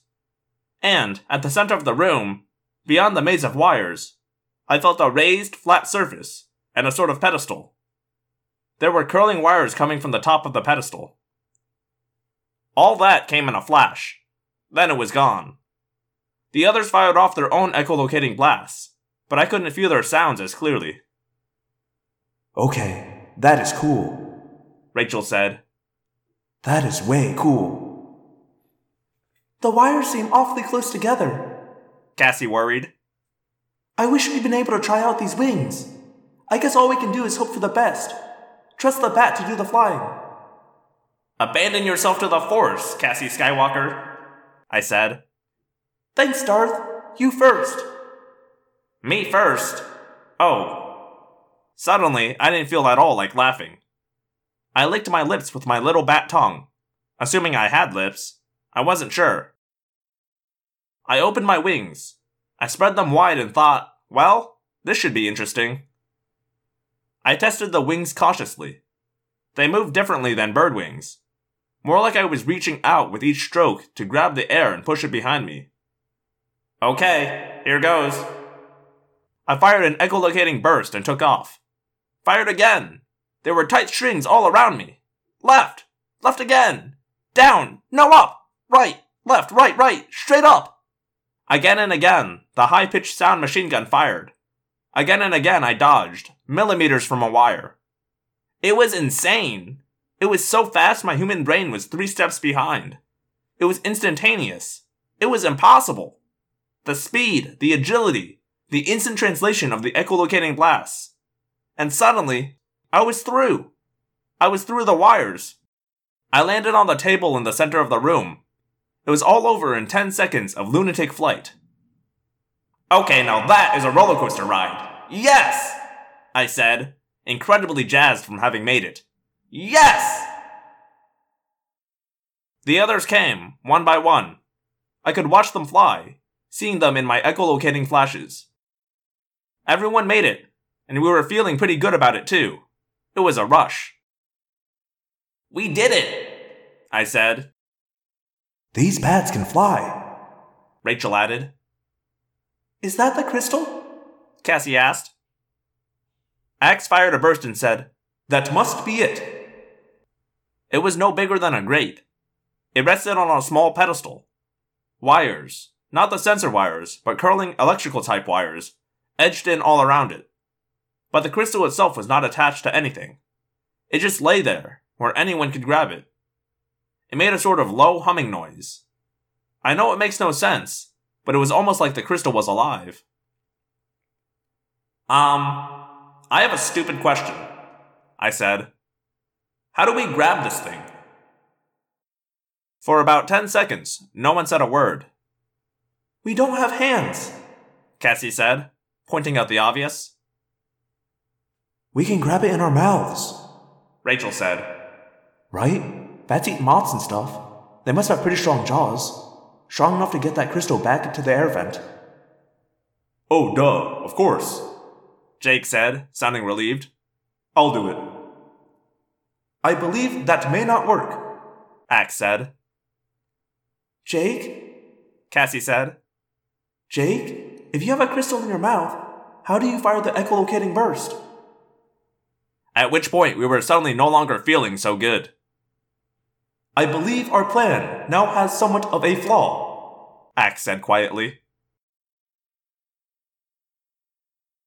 Chapter 23 See, we should never get cocky. Cassie said. It's tempting the irony gods. Irony gods. Ax asked. Yeah, Cassie said. the bitter spirits who wait around till you get cocky, then hammer you. These are real. No, of course not. Cassie said impatiently. How do we get out of here with that crystal? We power our way out. Rachel said. Ax said. Erek's opinion was that there were many guards here in this building. We didn't see any on our way through the shafts, Jake remarked. but Erek's been pretty accurate so far. I have a feeling if he says there are guards here, there are guards here. No choice. Rachel said. We morph whatever we have that's big, mean, and nasty. Then we slam our way out of this place. Speaking of irony gods, I muttered. What do you mean? Rachel asked. I mean, we came here to get this Pemalite crystal so that she could be free to be violent. And now, despite all our clever planning, all our sneakiness and subtlety, we're stuck in the end going for total Schwarzenegger. Rachel's right, Jake said. He sighed. We're looking at a fighting retreat.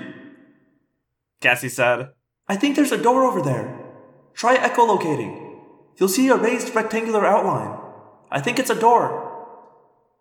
Yup. Jake agreed.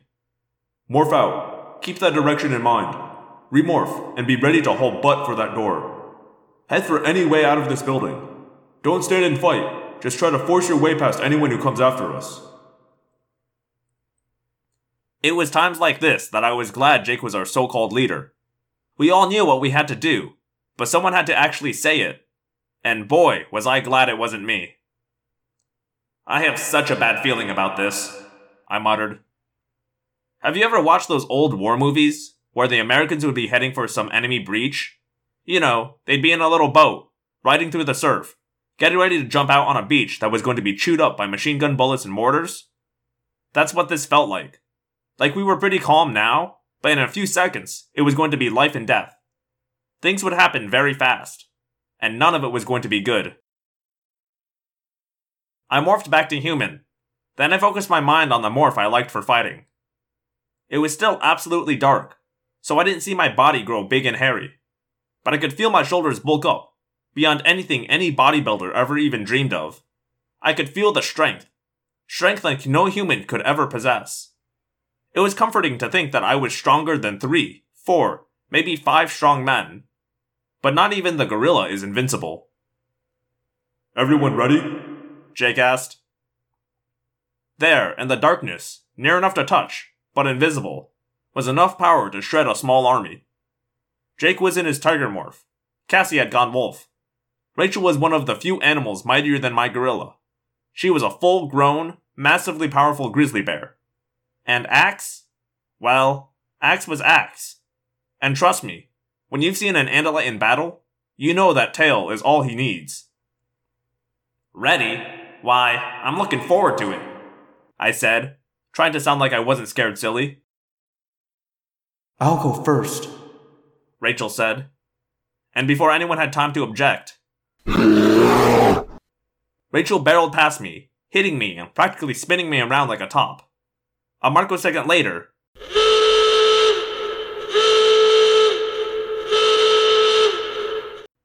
the alarm was deafening. The others barreled after her. I hesitated for just a moment while I felt in the dark for the Pemalite crystal.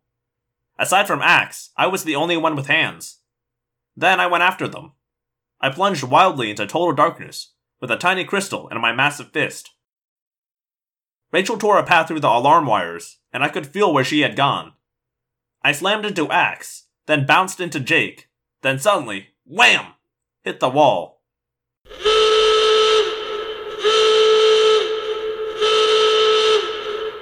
Crunch! A loud, screeching, tearing noise.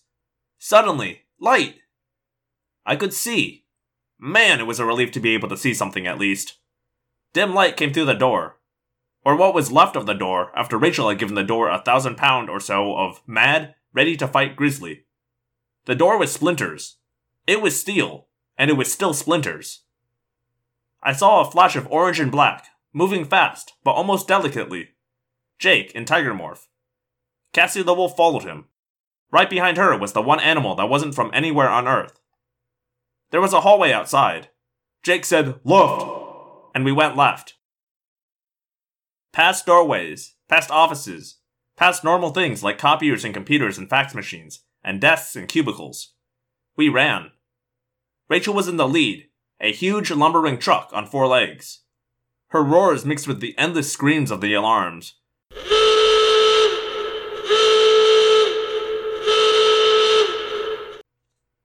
Suddenly, another door, a dead end. Rachel hit it with her shoulder, and the door was gone. There was a big room beyond. High ceilings, open space. A lobby sort of room. Windows! I could see the faint stars through the tinted glass. Escape was just a hundred feet away. Freedom! Life! And all that stood in our way was 20 human men, human controllers, armed with automatic rifles. And behind them, two dozen or more Hork-Bajir warriors. Rachel's bear had very poor vision, especially in this dim light. Hork-Bajir? She asked. Yep, I said. How many? Too many. Way too many. Chapter 24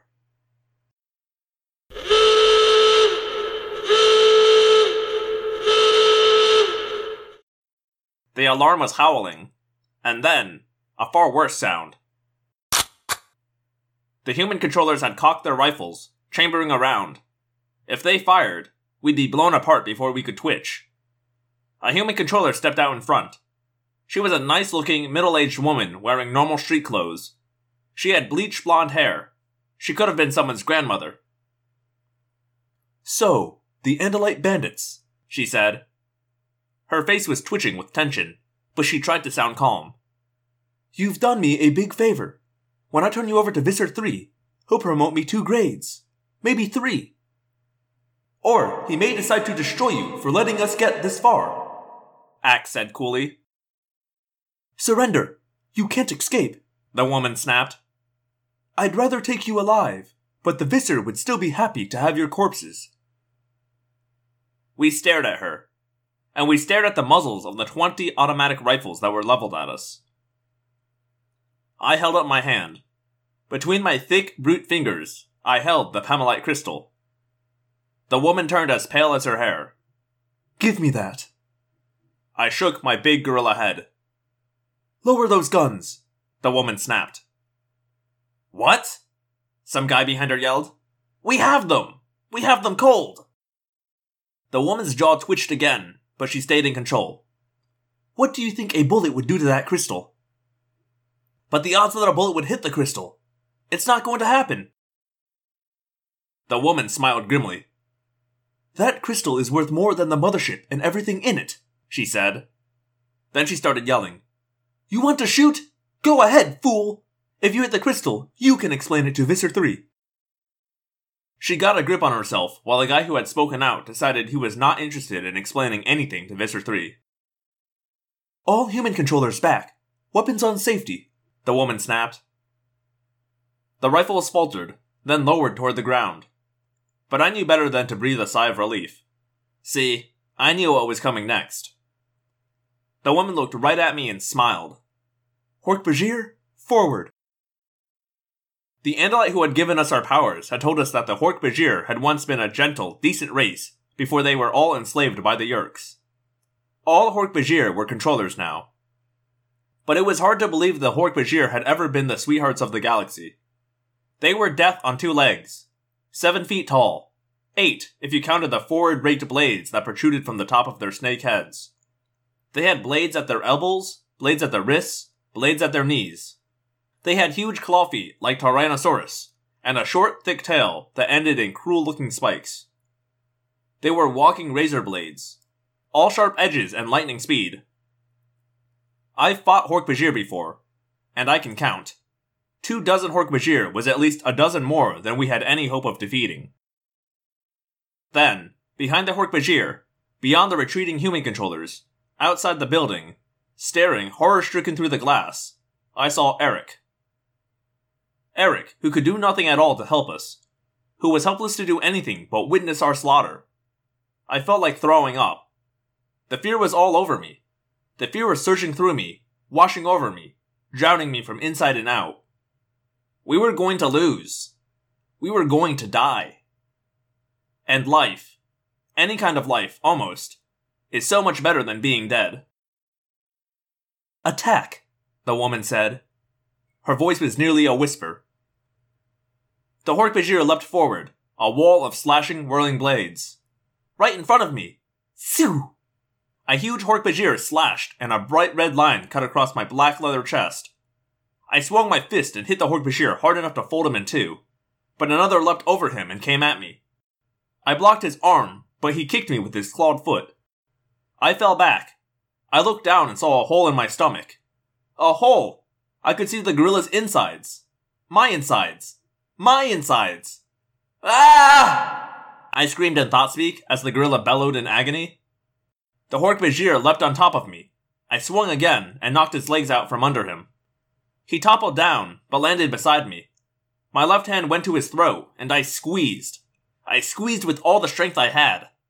The Hork-Bajir slashed at me again and opened a gash in my hairy arm, but I kept my grip tight. I screamed as the Hork-Bajir twitched and scrabbled wildly and began to jerk uncontrollably. The battle raged all around me. Screams, cries, bellows of animal rage, the garbled roars of the Hork-Bajir, even the guttural roars of the human controllers, who watched and cheered the Hork-Bajir on. I saw Jake leap through the air and close his jaws around a Hork-Bajir's face. I saw Rachel swing her paw and open up a Hork-Bajir like someone cleaning a fish. I saw Cassie dodging swiftly, biting, backing away, lunging to bite again, red foam flying from her muzzle. And Ax striking again, again, again with the deadly speed and perfect accuracy of his Andalite tail. But we were losing. It would be over in a few seconds. We were losing. Oh god! Someone screamed. Maybe it was me. I don't know. Help! Help! Look out! him off me! No! It was all one combined thought speech scream. And still, the alarm howled.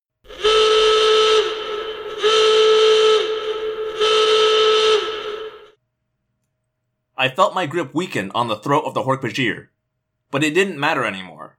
It was safe to let him go. My vision was red, red and fading. I felt a sharp stab as another Hork-Bajir sunk a blade into my gorilla heart. None of it mattered, though. It was all coming to an end. All coming to an end. Through a red mist, I saw a face on the other side of the glass. Erek. Somehow, in the battle, I had ended up not far from the wall of windows. Erek was just a few feet away, just on the other side of the glass. I felt something hard in my palm. The crystal. I crawled. A vicious Hork-Bajir kick, and I went sprawling right against the glass. Oh, no, I said. I could see the damage the kick had done. I was dead. I could feel my brain shutting down. Human controllers were closing in around me, hammering me with the butts of their rifles. With my last ounce of strength, I rammed my fist through the glass.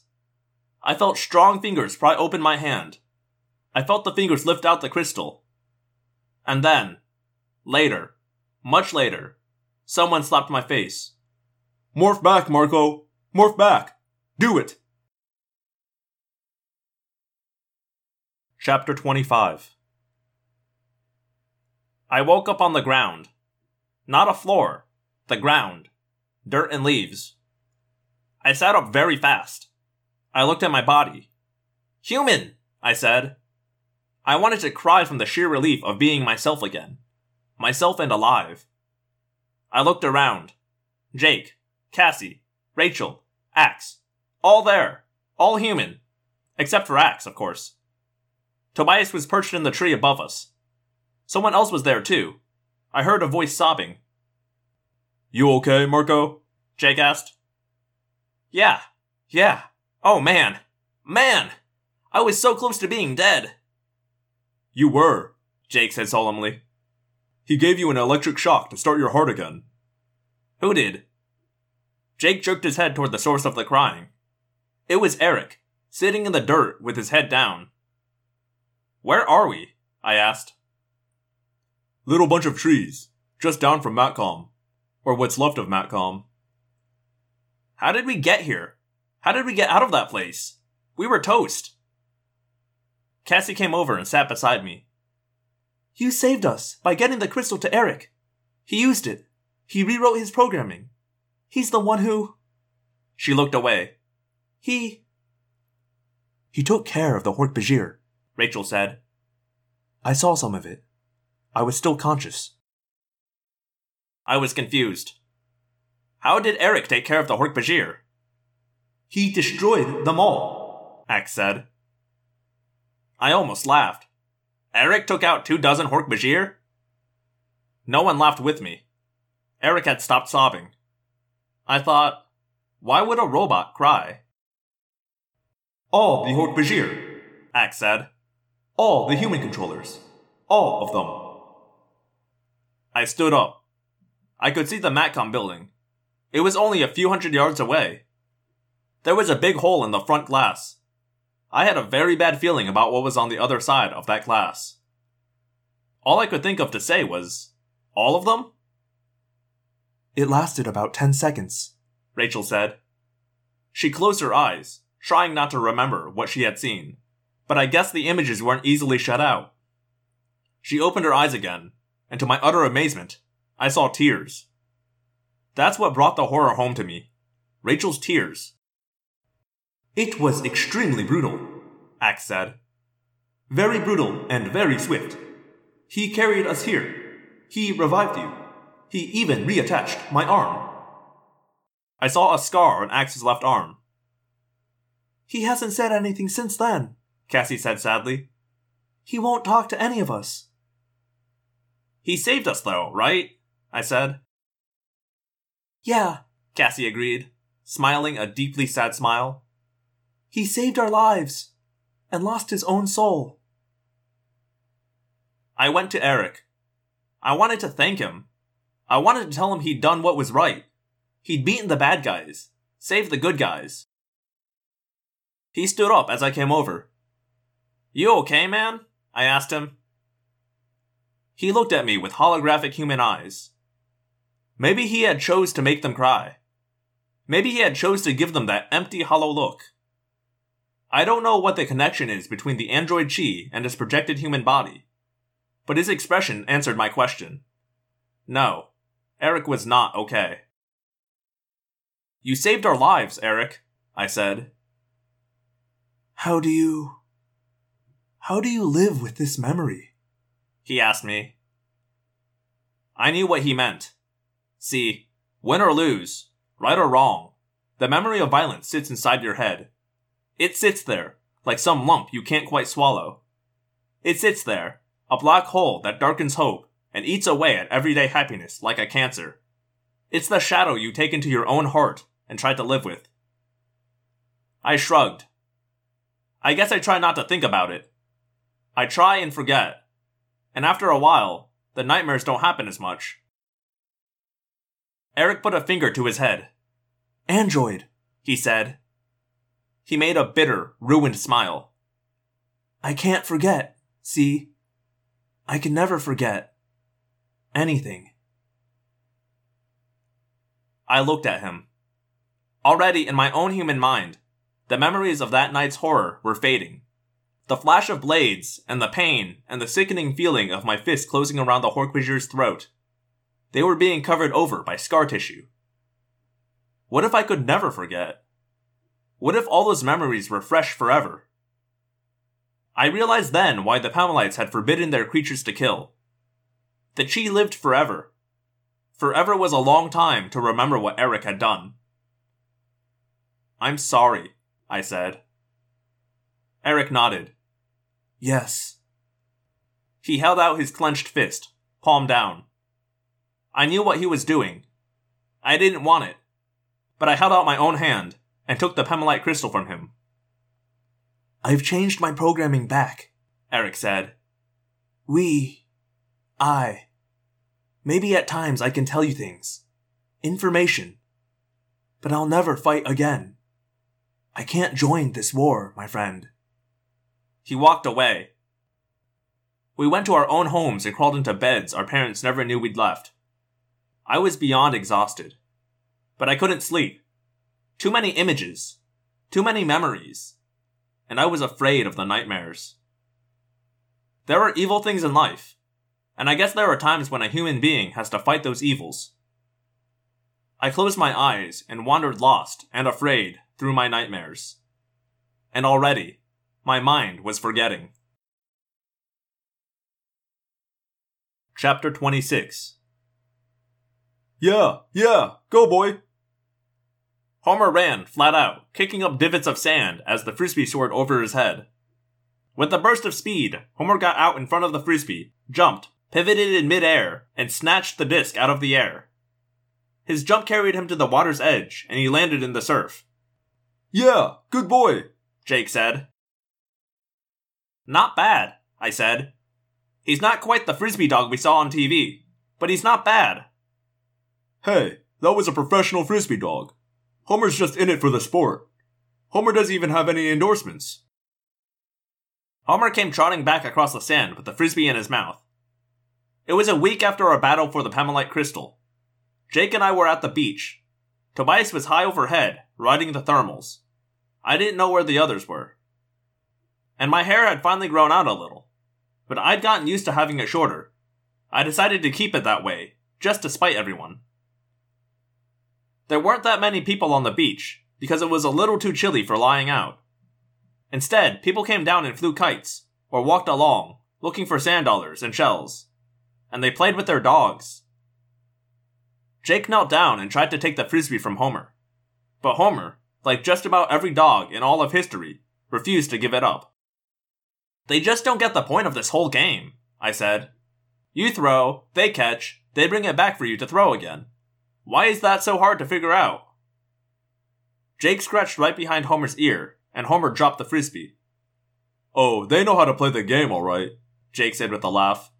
For them, the game is I throw, they catch, they bring it back, they get a good head scratch, then they give up the frisbee. But just then, Homer lost all interest in the frisbee.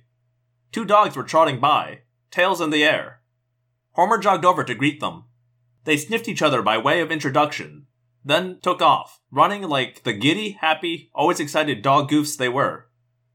It made me smile to watch them.